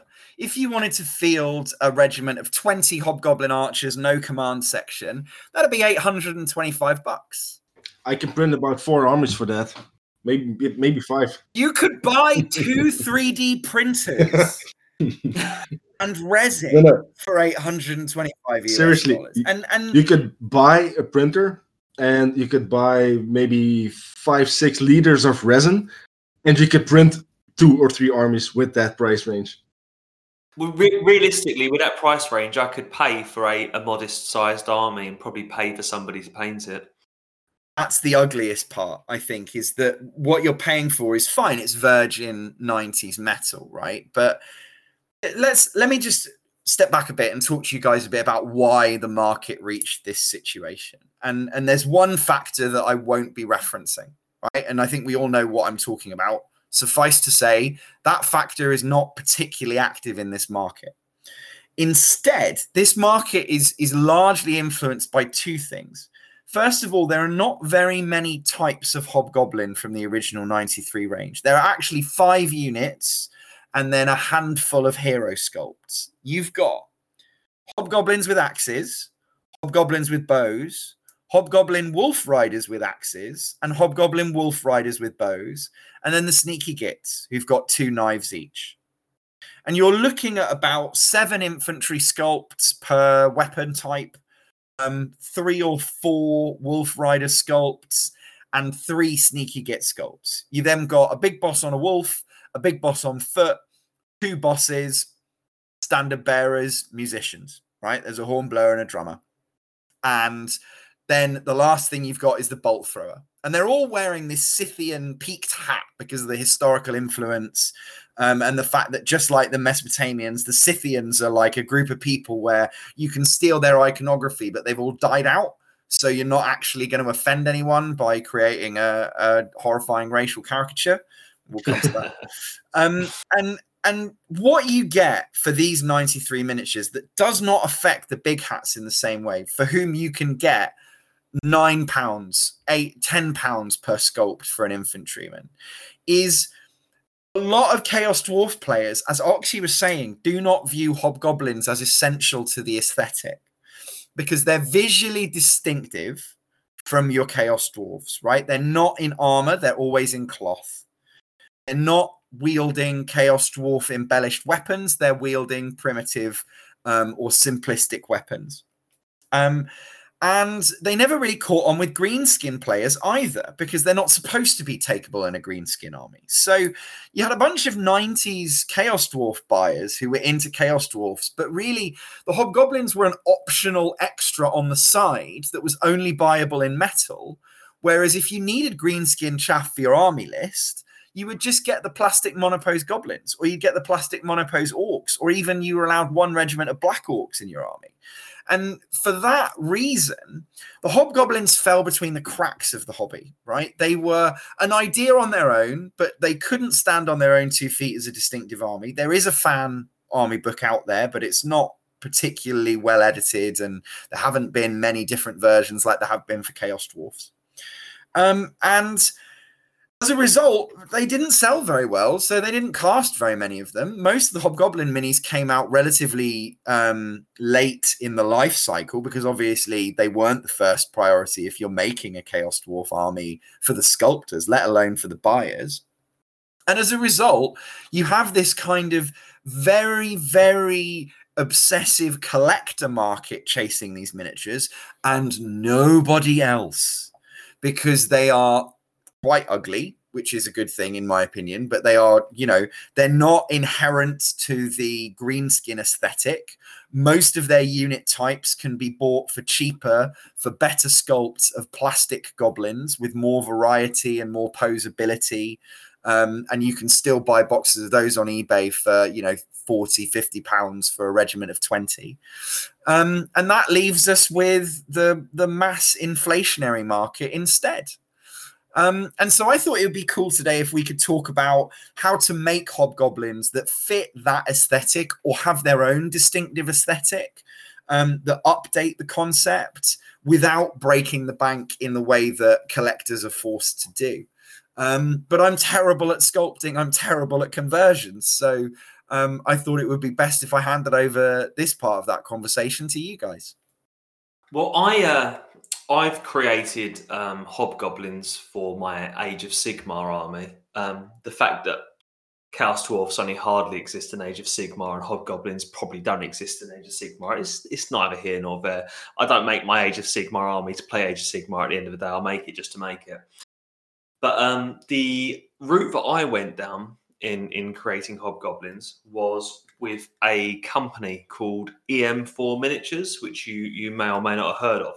So EM4 Miniatures is a, is an interesting little company. They um they sell a couple of boxed games. They sell some lead miniatures and they sell some pre-painted miniatures and dice and bits and bobs like that. Their website is old school. Like when you go onto the website, you do feel like you might have stepped back 20 years in some kind of strange realm gate. But one thing they have, which I'd seen plastered all over the internet on forums and stuff, was they have a set of orcs and a set of dwarfs in plastic, um, and 25 millimeter scale, not 28 millimeter scale, for absolutely dirt cheap. And when I say dirt cheap, I mean these come in bags of 50 and they cost in the area of about 20 pence per miniature. They are ridiculously, ridiculously cheap. Um, and the orcs, being orcs at a 25 millimeter scale, kind of makes them the same size and stature of a hobgoblin at 28 millimeter scale. Now, these, these models do require quite a bit of love in, in order to turn into something that you're happy to put onto the battlefield. Now, I went in on a on a big bag of the orcs. The orcs come with bows, with spears, and with swords. Um, and a mate of mine went in on the dwarfs, and he ended up doing some lovely conversions with his dwarfs and turning them into a the start of a Warhammer army. in fact, slight side story, he said, uh, "This is brilliant. I can make a whole Warhammer army for twenty quid." And so then he did the whole Warhammer army for 20 quid and then jumped on eBay and started getting all the old lead ones for God knows how much because he absolutely had to have them. And I think the whole project cost him quite a bit more than 20 pounds in the end. but it's the lie we tell ourselves at the exactly. start, isn't it? That's what's important with these projects. you know, the lie the lie I tell, told myself was opening an eBay store and selling my old miniatures was going to allow me to recoup the money that I'd spent. And while I have made some of it back, every penny of that has been spent on these fucking hobgoblins. Oh, that's it. PayPal money isn't real money. We know this. Yeah. yeah. so these these orc models that I got hold of, I've only actually I've, I've still got the rest of them still um, ready to be done at some point. I've only actually done some work on the uh, on the bowman, and I'll I'll post these images up on the link that we're going to add to this podcast today, so people can follow along as well they come on what would be best described as like a hero quest base. It's not quite square, it's more rectilinear and it's got kind of curved edges to it. And it's an integral base that's stuck to the model's feet. Um, these models have mold lines, like they have mold lines for days. These mold lines are thick You have to really go to town on these bad boys. But once you've removed the mold lines, you do start getting something that approaches a miniature that's usable. Now, I was quite fortunate with my Age of Sigmar army that their basing scheme is these dudes are standing on rocks on top of lava.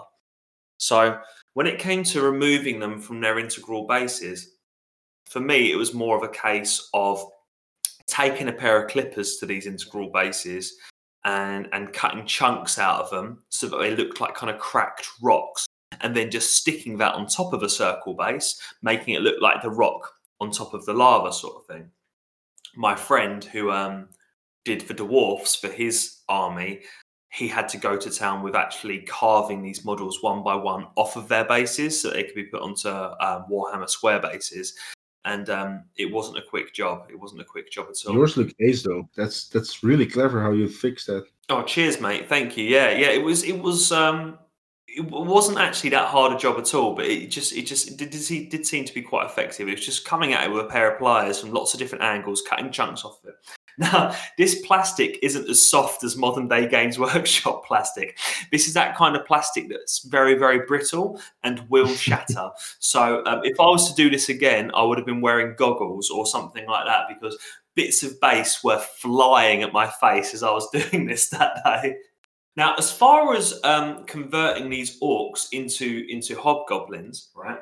If you aren't fussed about that kind of classic hobgoblin look, you could use these orcs straight out of the box. I mean, if you look at the original hobgoblins from old old Warhammer, 1980s Warhammer, they are much more like kind of um, half orcs or Uruk-hai or something like that by by our, our standards today. And you could probably use those models as is. They had the kind of slightly uh, pig-like nose and the tusked teeth and a kind of flat face that you kind of kind of, kind of associate with orcs. But they, they could be hobgoblins. But I, I quite wanted them to look like kind of hobgoblins with pointy noses, big ears, and pointy hats, that sort of thing.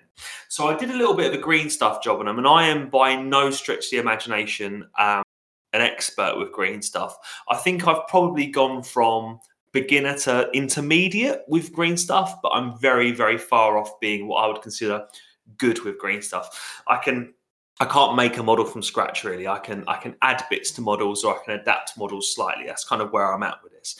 And um, it was a case of making their ears and making their noses, and I slightly exaggerated their lips and chins as well to give a bit more of that kind of goblinoid sort of feature.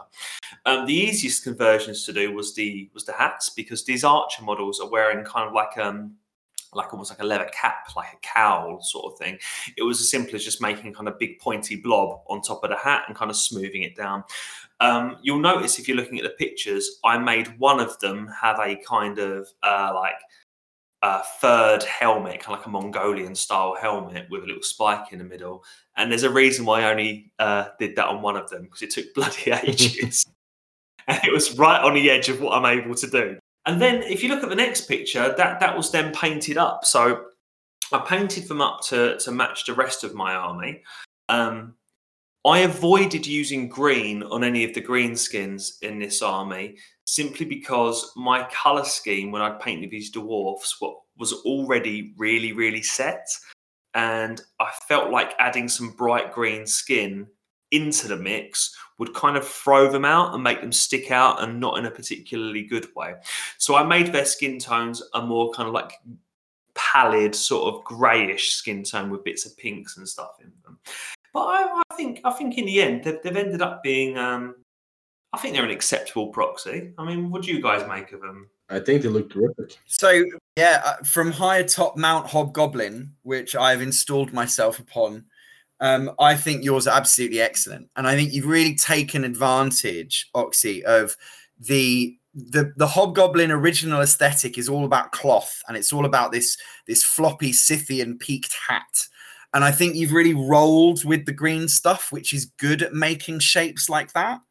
Um, yeah. I think it's a really inventive approach, and I think it's really paid off because you've obviously done it for an absolute bargain. Oh yeah, I mean, how many are there? There was about ten hobgoblins, I think I made in the end. It did take a lot of work, an awful lot of work. It wasn't as, as easy as getting a model out of a box and painting it.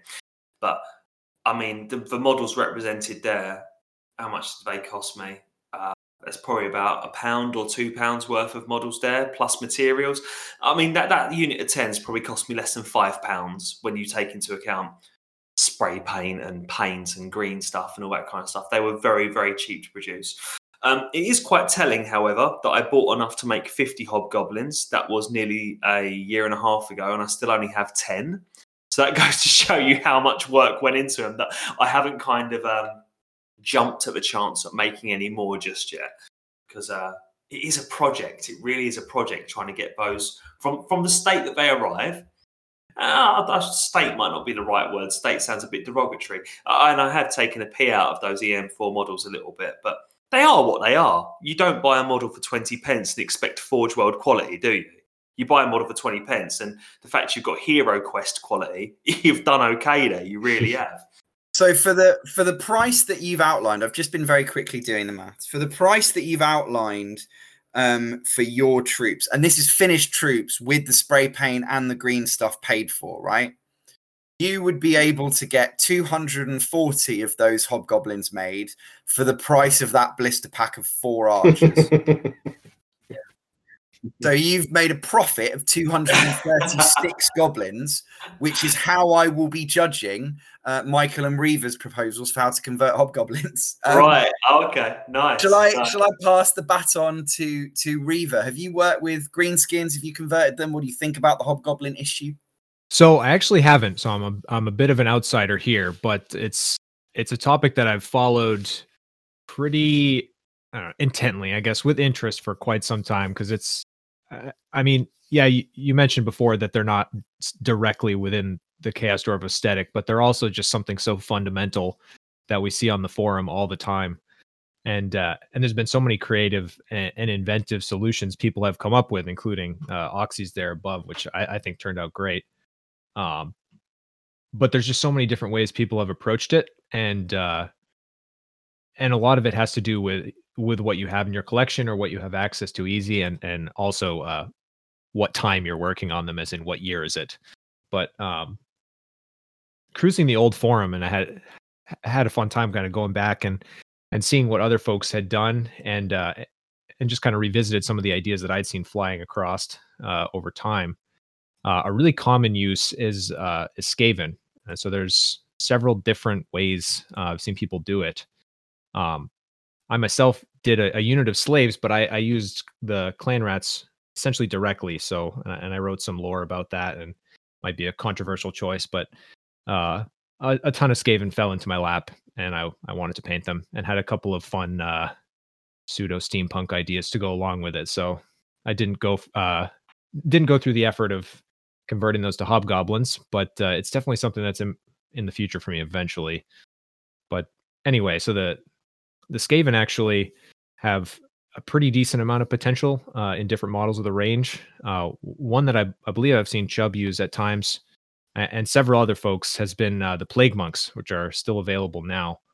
Um, and they they're fairly clothed and uh, pretty much almost entirely covered by cloth. Um, it's sort of a ragged cloth look so that kind of that kind of leans well and also covers up a lot of the fur so you're not necessarily so worried about that um, as that would be the main difference when you're talking about getting something from a skaven to a hobgoblin but these don't have a whole lot of fur exposed so that that that bodes well for that uh, their their tail is fairly uh, separate and would be easy to cut off uh, and even if there is any um, kind of connection there it's I think in the Plague Monk's case was fairly easily remedied.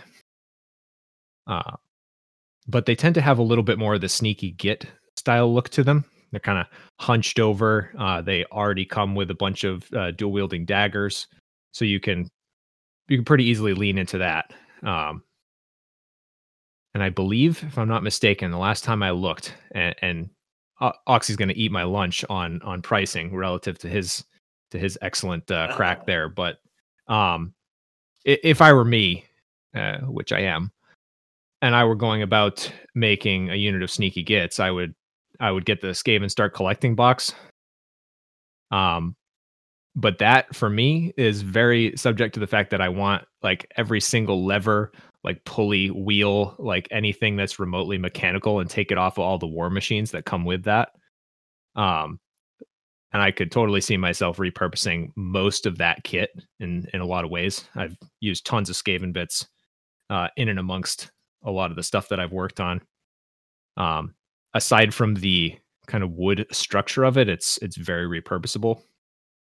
Uh, but if I, uh, I'll have to translate pricing here, but to my knowledge, one of those start collecting kits, I could probably get it. Mm, I want to say like 65 US dollars, something in that range. Hoover, I've done the mental maths for you because if we discount the artillery pieces and we say that they are about half the cash value, then a unit of 20 plague monks for 20 quid is a pound a man, which is a nice round number because this, the pestilence start collecting box is about 45 pounds in the UK. So, um, yeah, that, that sounds about right. And and that gives you a little bit better value, I think, than if you just bought the Plague Monks kit separately. But I could be wrong there. No, it, it does, and and that's the joy of start collecting and, and why GW's pricing's moved in that direction. But you're still fundamentally talking about um, having via that route about 120 uh, converted slaves over and above having four. um, what would you do for head and or face in that situation? Yeah, so I mean, I, I definitely think you'd have to go down some kind of grot and or um, now the the Gloomspite Gitz range has really has really taken off, and and I'm not fully aware of how all of those kits work. Um, there's certainly been uh, folks who've used more uh, the 40k, I believe, grot heads. Uh, I think I've seen those. Some of those have like uh, almost fully cloth wrapped head. Some of them even have the the fur brim on a more metal style helm. Uh, so there's a lot of different aesthetics there, and I think there's plenty to be repurposed. Um, those might work for what I'm uh, going to talk about next, actually, but I think there's a, there's enough options uh, in a lot of the various goblin ranges. Um, even uh, Gnoblars, uh, I think I've seen used. Yeah, Gnoblars was was kind of the answer I was waiting for. They are definitely the most popular head source, partly because Gnoblars can be had for cheap, and partly because they don't quite look like night goblins or orcs, which puts them in a sweet spot, I think, for a lot of converters. Yeah, absolutely, and and I think particularly on the plague monks, where just with the way the plague monk's head is attached, uh, I, I, think those lend pretty well. And, and, then almost in the exact same way that that Oxy did with his um, with his hats and the slight and subtle convergence he did, I, I, think you could run something very similar and, and lean into the green stuff there, and, and you know, kind of make the hat style more in a traditional hobgoblin sense. But um, but yeah, in tandem with the some of the the larger say grot heads um, lots of folks have used used those on more traditional clan rats, uh, and so clan rats are what I used for for my Skaven. Uh, fell into a huge pile of those, uh, but they came in the Island of Blood kit uh, quite quite some time ago, and so they were available for for next to nothing for a very long time. I haven't checked the market in a while. I'm guessing that's probably dried up. But uh, there was a substantial period of time where those were were used pretty heavily since they were available for cheap, being one of those uh, starter kits that gets partsed up and, and sold on eBay all the time. Um, most of the clan rats that I have are are from that Island of Blood kit, and they're um, a little bit less flexible, I think, than than some of the other clan rats kits. Uh, they're more like all integral body uh, and one arm, and then you have the separate arm, which is a weapon that you can swap out and choose whatever. Uh, so they're a little bit different in that regard than some of the regular clan rats, but they still have a fair amount of cloth. Uh, there's a little bit more exposed, and f- from when I painted them, uh, like the uh, a couple of them have a thigh exposed or like an upper arm where you see some fur, but they're not necessarily like furred from the in the forearms or the bottoms of the calves or anything. So there's definitely some some work you might need to do there. Um, as opposed to the plague monks, which are a little bit more clothed. But I, I think that's pretty overcomable. Um, although now that the Island Blood kit is not as cheap, I don't think that's quite as cost efficient as going with the plague monks relative to that. But there's also um, the tails, which are I think they usually curl back and end up interfacing with the cloth again. So you'd have a little bit more work to do there as well. Uh, but there's been plenty of folks who've had really creative cracks at uh, at hobgoblins using those, uh, and, and I think they look great. And definitely, a couple of tactics were brought up, and something that um, I don't think is mentioned enough, but I've seen it on different hobby YouTubes and places where you take uh, the the liquid green stuff product and kind of smear it on a cloth, and you can get a pretty good. Um, you know, you're covering up mistakes, you're covering up imperfections, but you're also gaining uh, a texture that that looks interesting for a model like this, where you're um, you're doing a ton of cloth, but it gives it some some grit and some texture to it. And I don't know, if have any of you guys ever played around with liquid green stuff for not just like gap filling?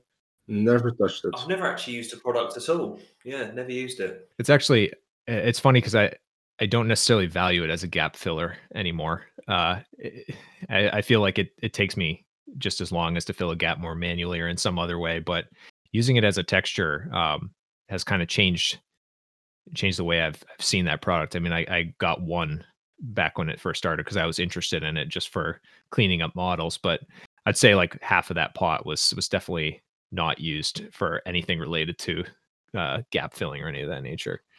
But it's it's a cool it's a cool technique and not sure if you could get something similar by using more of a texture paint. I'm sure games workshop has some new solutions for that.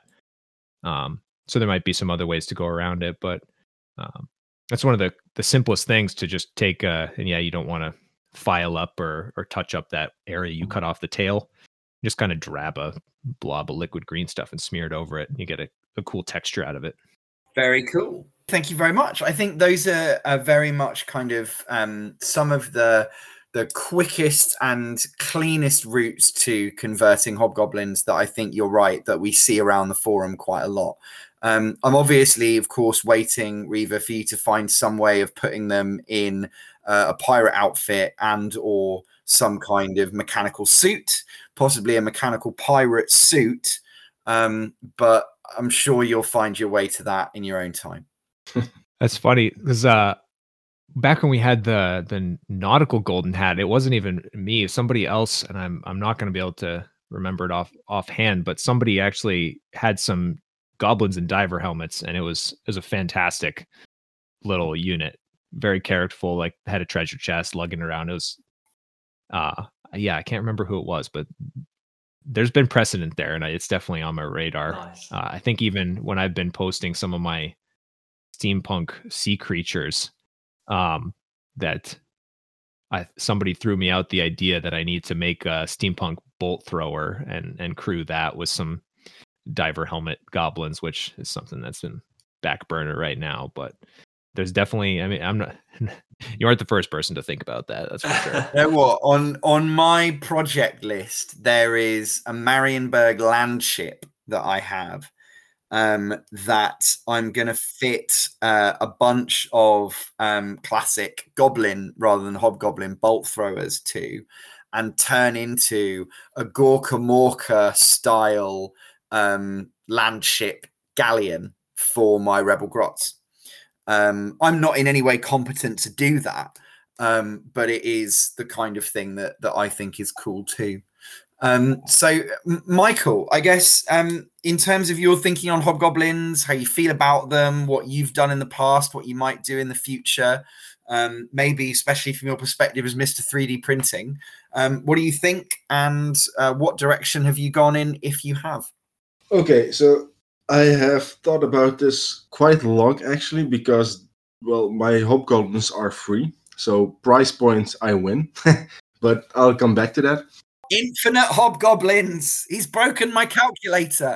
Let's let's say the models are free. Printing isn't free, but I'll come to that. So I also wanted to look for um, if I could find some ranges that the that I didn't own that I had to buy and see if I could work out a price point on that. And I have found some. So I'll share some pictures which I downloaded just mere seconds ago. So these are um, some of this guy's range. They're on MyMiniFactory. Don't know if you know this site. Now there aren't a whole lot of poses. I believe there are six or something in that range. Um, they're not the most beautiful goblins I've seen, but they could work pretty well in an army for me. Um, and they're about three euros, I think, each, to two ninety nine or something. Um, so, say you buy six of these, that would be, uh, f- well, eighteen euros, and then printing them would be, uh, phew, help me check what what what would cost to print these? Twenty cents, ten cents, Uh, something in that. yeah, yeah, something like that. About about about twenty pence for me. But yeah, I, I think you could print well, not considering failures and stuff like that. You could probably print between 100 and 200 models with a liter of resin. So, uh, calculating that price would be about 35 euros for the resin and 18 euros for the models, I suppose. And then you'd have, let's go lowballing, uh, 150 goblins though they wouldn't be very unique. So either you have to do some um, editing virtually while well pre-printing, you know, change weapons posing a bit, or you know have had them afterwards. These guys would be good for that because they got bare heads. Yeah, exactly. Yeah, I was just going to say that very easy weapon swaps as well. Looks like. That's that's one thing I haven't found a lot of goblins with headwear that are not free. For some reason, I can only find free ones. But eh. so the next range, similar, but I think they look just a bit more menacing and evil. I really like these. Oh, wow. They are beautiful. Same price point, so not much else to say about those except there are only three poses, and uh, well, I think it would be a bit harder to convert these into a uh, distinct looking unit of 40 models or something like that. It would be pretty repetitive. Yeah, you might be right about that, but those are exactly the pirate goblins I'm looking for. Well, you're welcome. Haha. you you found your cabin boy. exactly. I only need a couple. On to the cheapest ones I found, which were well free to download. Um, actually, I have a set of uh, hobgoblins, and they were for free on Thingiverse for quite some time. But uh, after maybe two months after I printed them and put them on the discourse, they were uh, removed by the poster for some reason by the initial uh, creator, and he hasn't responded on why. Because we had a chat before uh, where I even paid him. Uh, you know, you can donate some money to the creator for their effort. So I even paid him because I was so happy to find neat-looking uh, hobgoblins. And he was like, "Oh, thank you for paying," and he was happy. But for some reason, he took it off, and he's not responding to uh, chats on Thingiverse. So probably he was asked to do so. Wow. I love these. I think they are absolutely fantastic. Also, I love their shields. They're a bit night goblin but I really like the. Yeah. I like them. Also, the the which Ozymandias said the Mongolian looking hats. Well, there they are. They've they've taken the aesthetic of the classic Goblin Regiment, right, which had a couple of those um, hats mixed in for your Wolf Riders, and is just like let them breathe a little bit. You know, added an extra edge to them, made the archers more interesting. God, it's just our luck that they've been taken down, isn't it? Yeah, well, yeah. If uh, some of us, not telling names, are lucky enough to make to make to have made backups, but yeah, Yeah. they're not available for downloads anymore. And I really, it's it's a shame because I really hoped he would have made a command group for these. Uh, Yeah. I mean, I can do it myself, but it's not the same. You know, he would have probably done a much better job. However, I have found replacements, maybe you know, uh, competitors. I'll send uh, a, a bit more detailed picture first. There's also a whole lot of unique characters or uh, unique models in these. Oh, nice. They look pretty nice. They're not as not as characterful as the other ones. You know, they, they look a bit like Smurfs, but Yeah, they've they've they've the thing is they've got the Scythian peaked hat, but the peak is too fat.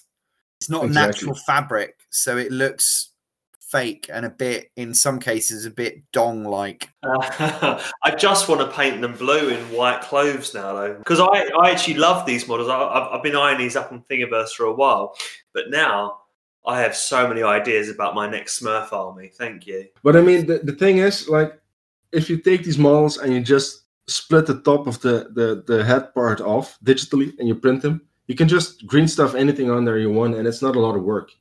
Absolutely. I mean, it's it's easy for me saying that because I don't really sculpt, but still, it doesn't seem like a lot of work. No, absolutely. Well, those are those are great because those are um, just for the benefit of listeners who who maybe don't have the advantage of YouTube or anything like that. Really, what we're looking at on Thingiverse here is a set of hobgoblins that are the exact 90s aesthetic. You know, the the faces aren't exactly as proportioned as they are, but honestly, this is an execution on I want classic hobgoblins. Where can I get them? Um, which lots of other artists have gone in their own different direction. Um, Michael, have you just posted a picture of night goblins painted as Smurfs? Yes. Outstanding. technically, I think those were just goblin goblins. From, They were, yeah, they're old starter edition ones, weren't they? Yeah, I got a I got a handful of those in an otherwise really crap um, eBay haul, but that's a story for another day. Well, thank you very much. That was a really fascinating trip through 3D printing world, Michael, and you've lived up to your reputation as the guru of that space. Is there anything else you were going to show us before I just finish it off by looking at a couple of retail ranges? One thing you haven't mentioned, Michael 3D printing, hobgoblins, Fabelzel stuff. right. Of course, I completely forgot those. Yeah. The reason I forgot those is because they didn't really fit into my own army because it's all, you know, modern grim dark stuff. They are absolutely beautiful and also free. So Yeah. if you want a more classic looking hobgoblin or chaos dwarf army, definitely check out Fabelzel's miniatures. Absolutely. High praises. Yeah, uh, and and if you want to search for Fabelzel, now we'll try and post um, links to all this stuff we've discussed on the thread on Discourse. So don't worry if you're interested in any of the things we've cooed over. Um, we'll try and make um, as many of the ones that are still up or still available commercially um, visible as we can. Um, but Fabelzel is F A B E L Z E L, and then you'll find him. That's a very distinctive name um, straight away. He's got a great Patreon. I'm actually a patron of his, um, and you could be too. Um, and I guess that brings me then to kind of close things off. As what if you are like me, a talentless hack who it doesn't have a 3D printer and is a bit of a Mr. Moneybags? Can you spend your way out of this problem? um, assuming that you've exhausted vintage hobgoblins at the price point that you're willing to pursue. Um, and really, the the two answers on the open market right now, the open legit market for you to consider, are Russian Alternative, who has just recently. Following on from their excellent work, realizing um, the redesign of their Chaos Dwarf range, the Dwarves of Fire Canyon, um, they've moved into hobgoblins. Now they just call them goblins, and they occupy a kind of middle position between the classic GW Gobbo and a proper hobgoblin. But they do have many of the hats, and they do have a slightly more um, of the height of kind of a human than of a conventional goblin. Um, and they do have a Wolf Rider unit as well. Now, if you know Russian Alternative, which you probably do, you'll know their pricing is somewhere between GW and less. In that a, character will usually set you back about 10 US dollars, which is an appreciable amount um, in the non GW miniature space. And a regiment of five Wolf Riders will set you back 20 bucks. But you know, with Russian Alternative, that you're getting really great quality resin and that they're fitting together really well. So I thoroughly recommend that you have a look at those. Um, and then the the other thing that I think it's worth um, taking a look at is um, let me just find this tab that I've buried deep in the wilds is a little site called the battleforge.co.uk and the battleforge is a kind of small scale metal caster who does his own designs he's got classic largely 80s style Chaos Dwarfs. No appreciable Mesopotamian motifs, bull centaurs, none of that. But the one thing from the 90s that Battleforge has delivered on is full regiment sized groups of classic Scythian hat hobgoblins, all in metal and at a price point of about two pounds a man. So you'll pay 40 pounds for a regiment of 20. But what you will get with that regiment is a full command section that you don't have to pay for separately, which I think is a really nice touch. Um, and you can get them with spears, clubs, or stone axes. Um, and they've all got shields as an option that you can include as well. I have a regiment of these guys. I like them quite a lot. The weapons are a bit primitive for my taste, um, but I think they're underrated. People don't talk about the site enough, and I think he's clearly a passionate guy, um, and his stuff's well worth a look. And that's the end of the Hobgoblin story. nice one. Well, I think it's nice to see that there are options available for people. I mean, certainly an awful lot more options available to people than, than were when I first started getting into Chaos Dwarfs. When I first started getting into Chaos Dwarfs, back when I was a lowly, lowly lurker on the old forum, it really was um, the Battle of Skull Pass days. And, you know, people on the forum will know what I mean by that. People that aren't yet part of the forum. When I talk about Battle of Skull Pass days, I'm talking about the days when people would buy the old um, goblins versus dwarfs starter set for Warhammer Fantasy Battles at the time, and they would convert all the dwarfs into um, chaos dwarfs and convert all the goblins, the night goblins, into hobgoblins. Normally by making those hobgoblins um, slightly taller and stuff. But we've come a long, long way from those days where our options now, and this is this is something I keep coming back to. Our options now, as fans of Chaos Dwarfs, have never been greater. There are so many options available to us, be it through physical models, converting, or or through 3D printing, that we can we can have the stuff that we want. It's lovely, isn't it? It's perfect. I mean, you know, the fact that you ask four people the same question and you get a completely different answer is is just terrific. Um, also, the fact that there is just, I mean, even by looking at at suitable goblins for this discussion specifically, there's so much on these sites. I'm I'm only on MyMiniFactory and I've scrolled past uh, six pages of goblins. Um, well, mostly not suited for hobgoblin use, but still, there's so much out there. It's perfect, and that's only on 3D printing. Then there's uh, alternative model creators like like Russian Alternative and stuff like that, which I hadn't seen before, but these are very gorgeous looking models. Um, and then there's the the homemade stuff. I mean, it's just it, it almost feels like you're being spoiled, even though we're like the least supported army in the history. No, that's not true. No.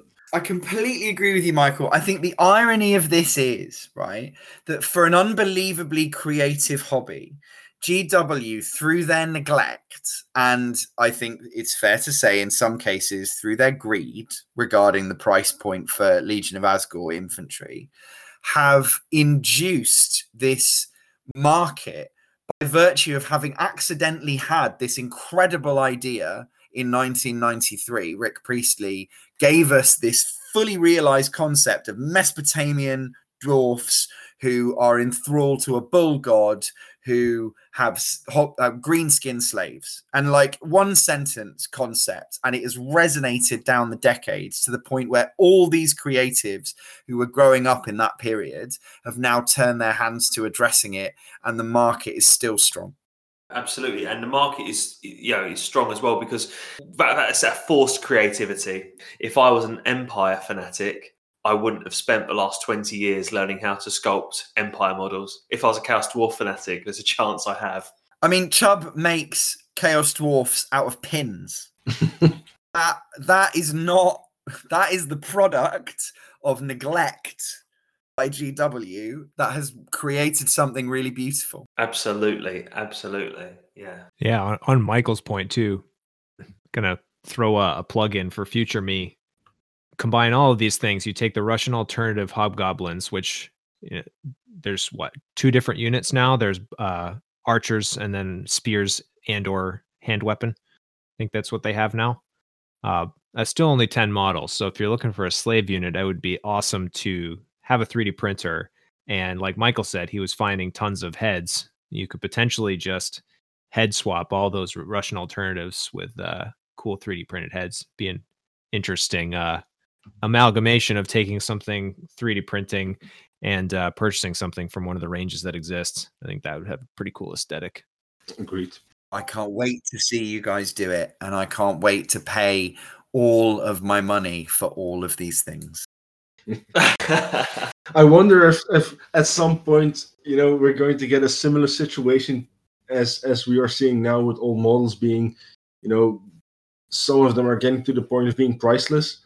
Um, will there be a time where, due to some strange happening on the interweb, that you know some set of old 3D files will be highly coveted or or you know mystified? Like oh I, I really need those 3d files.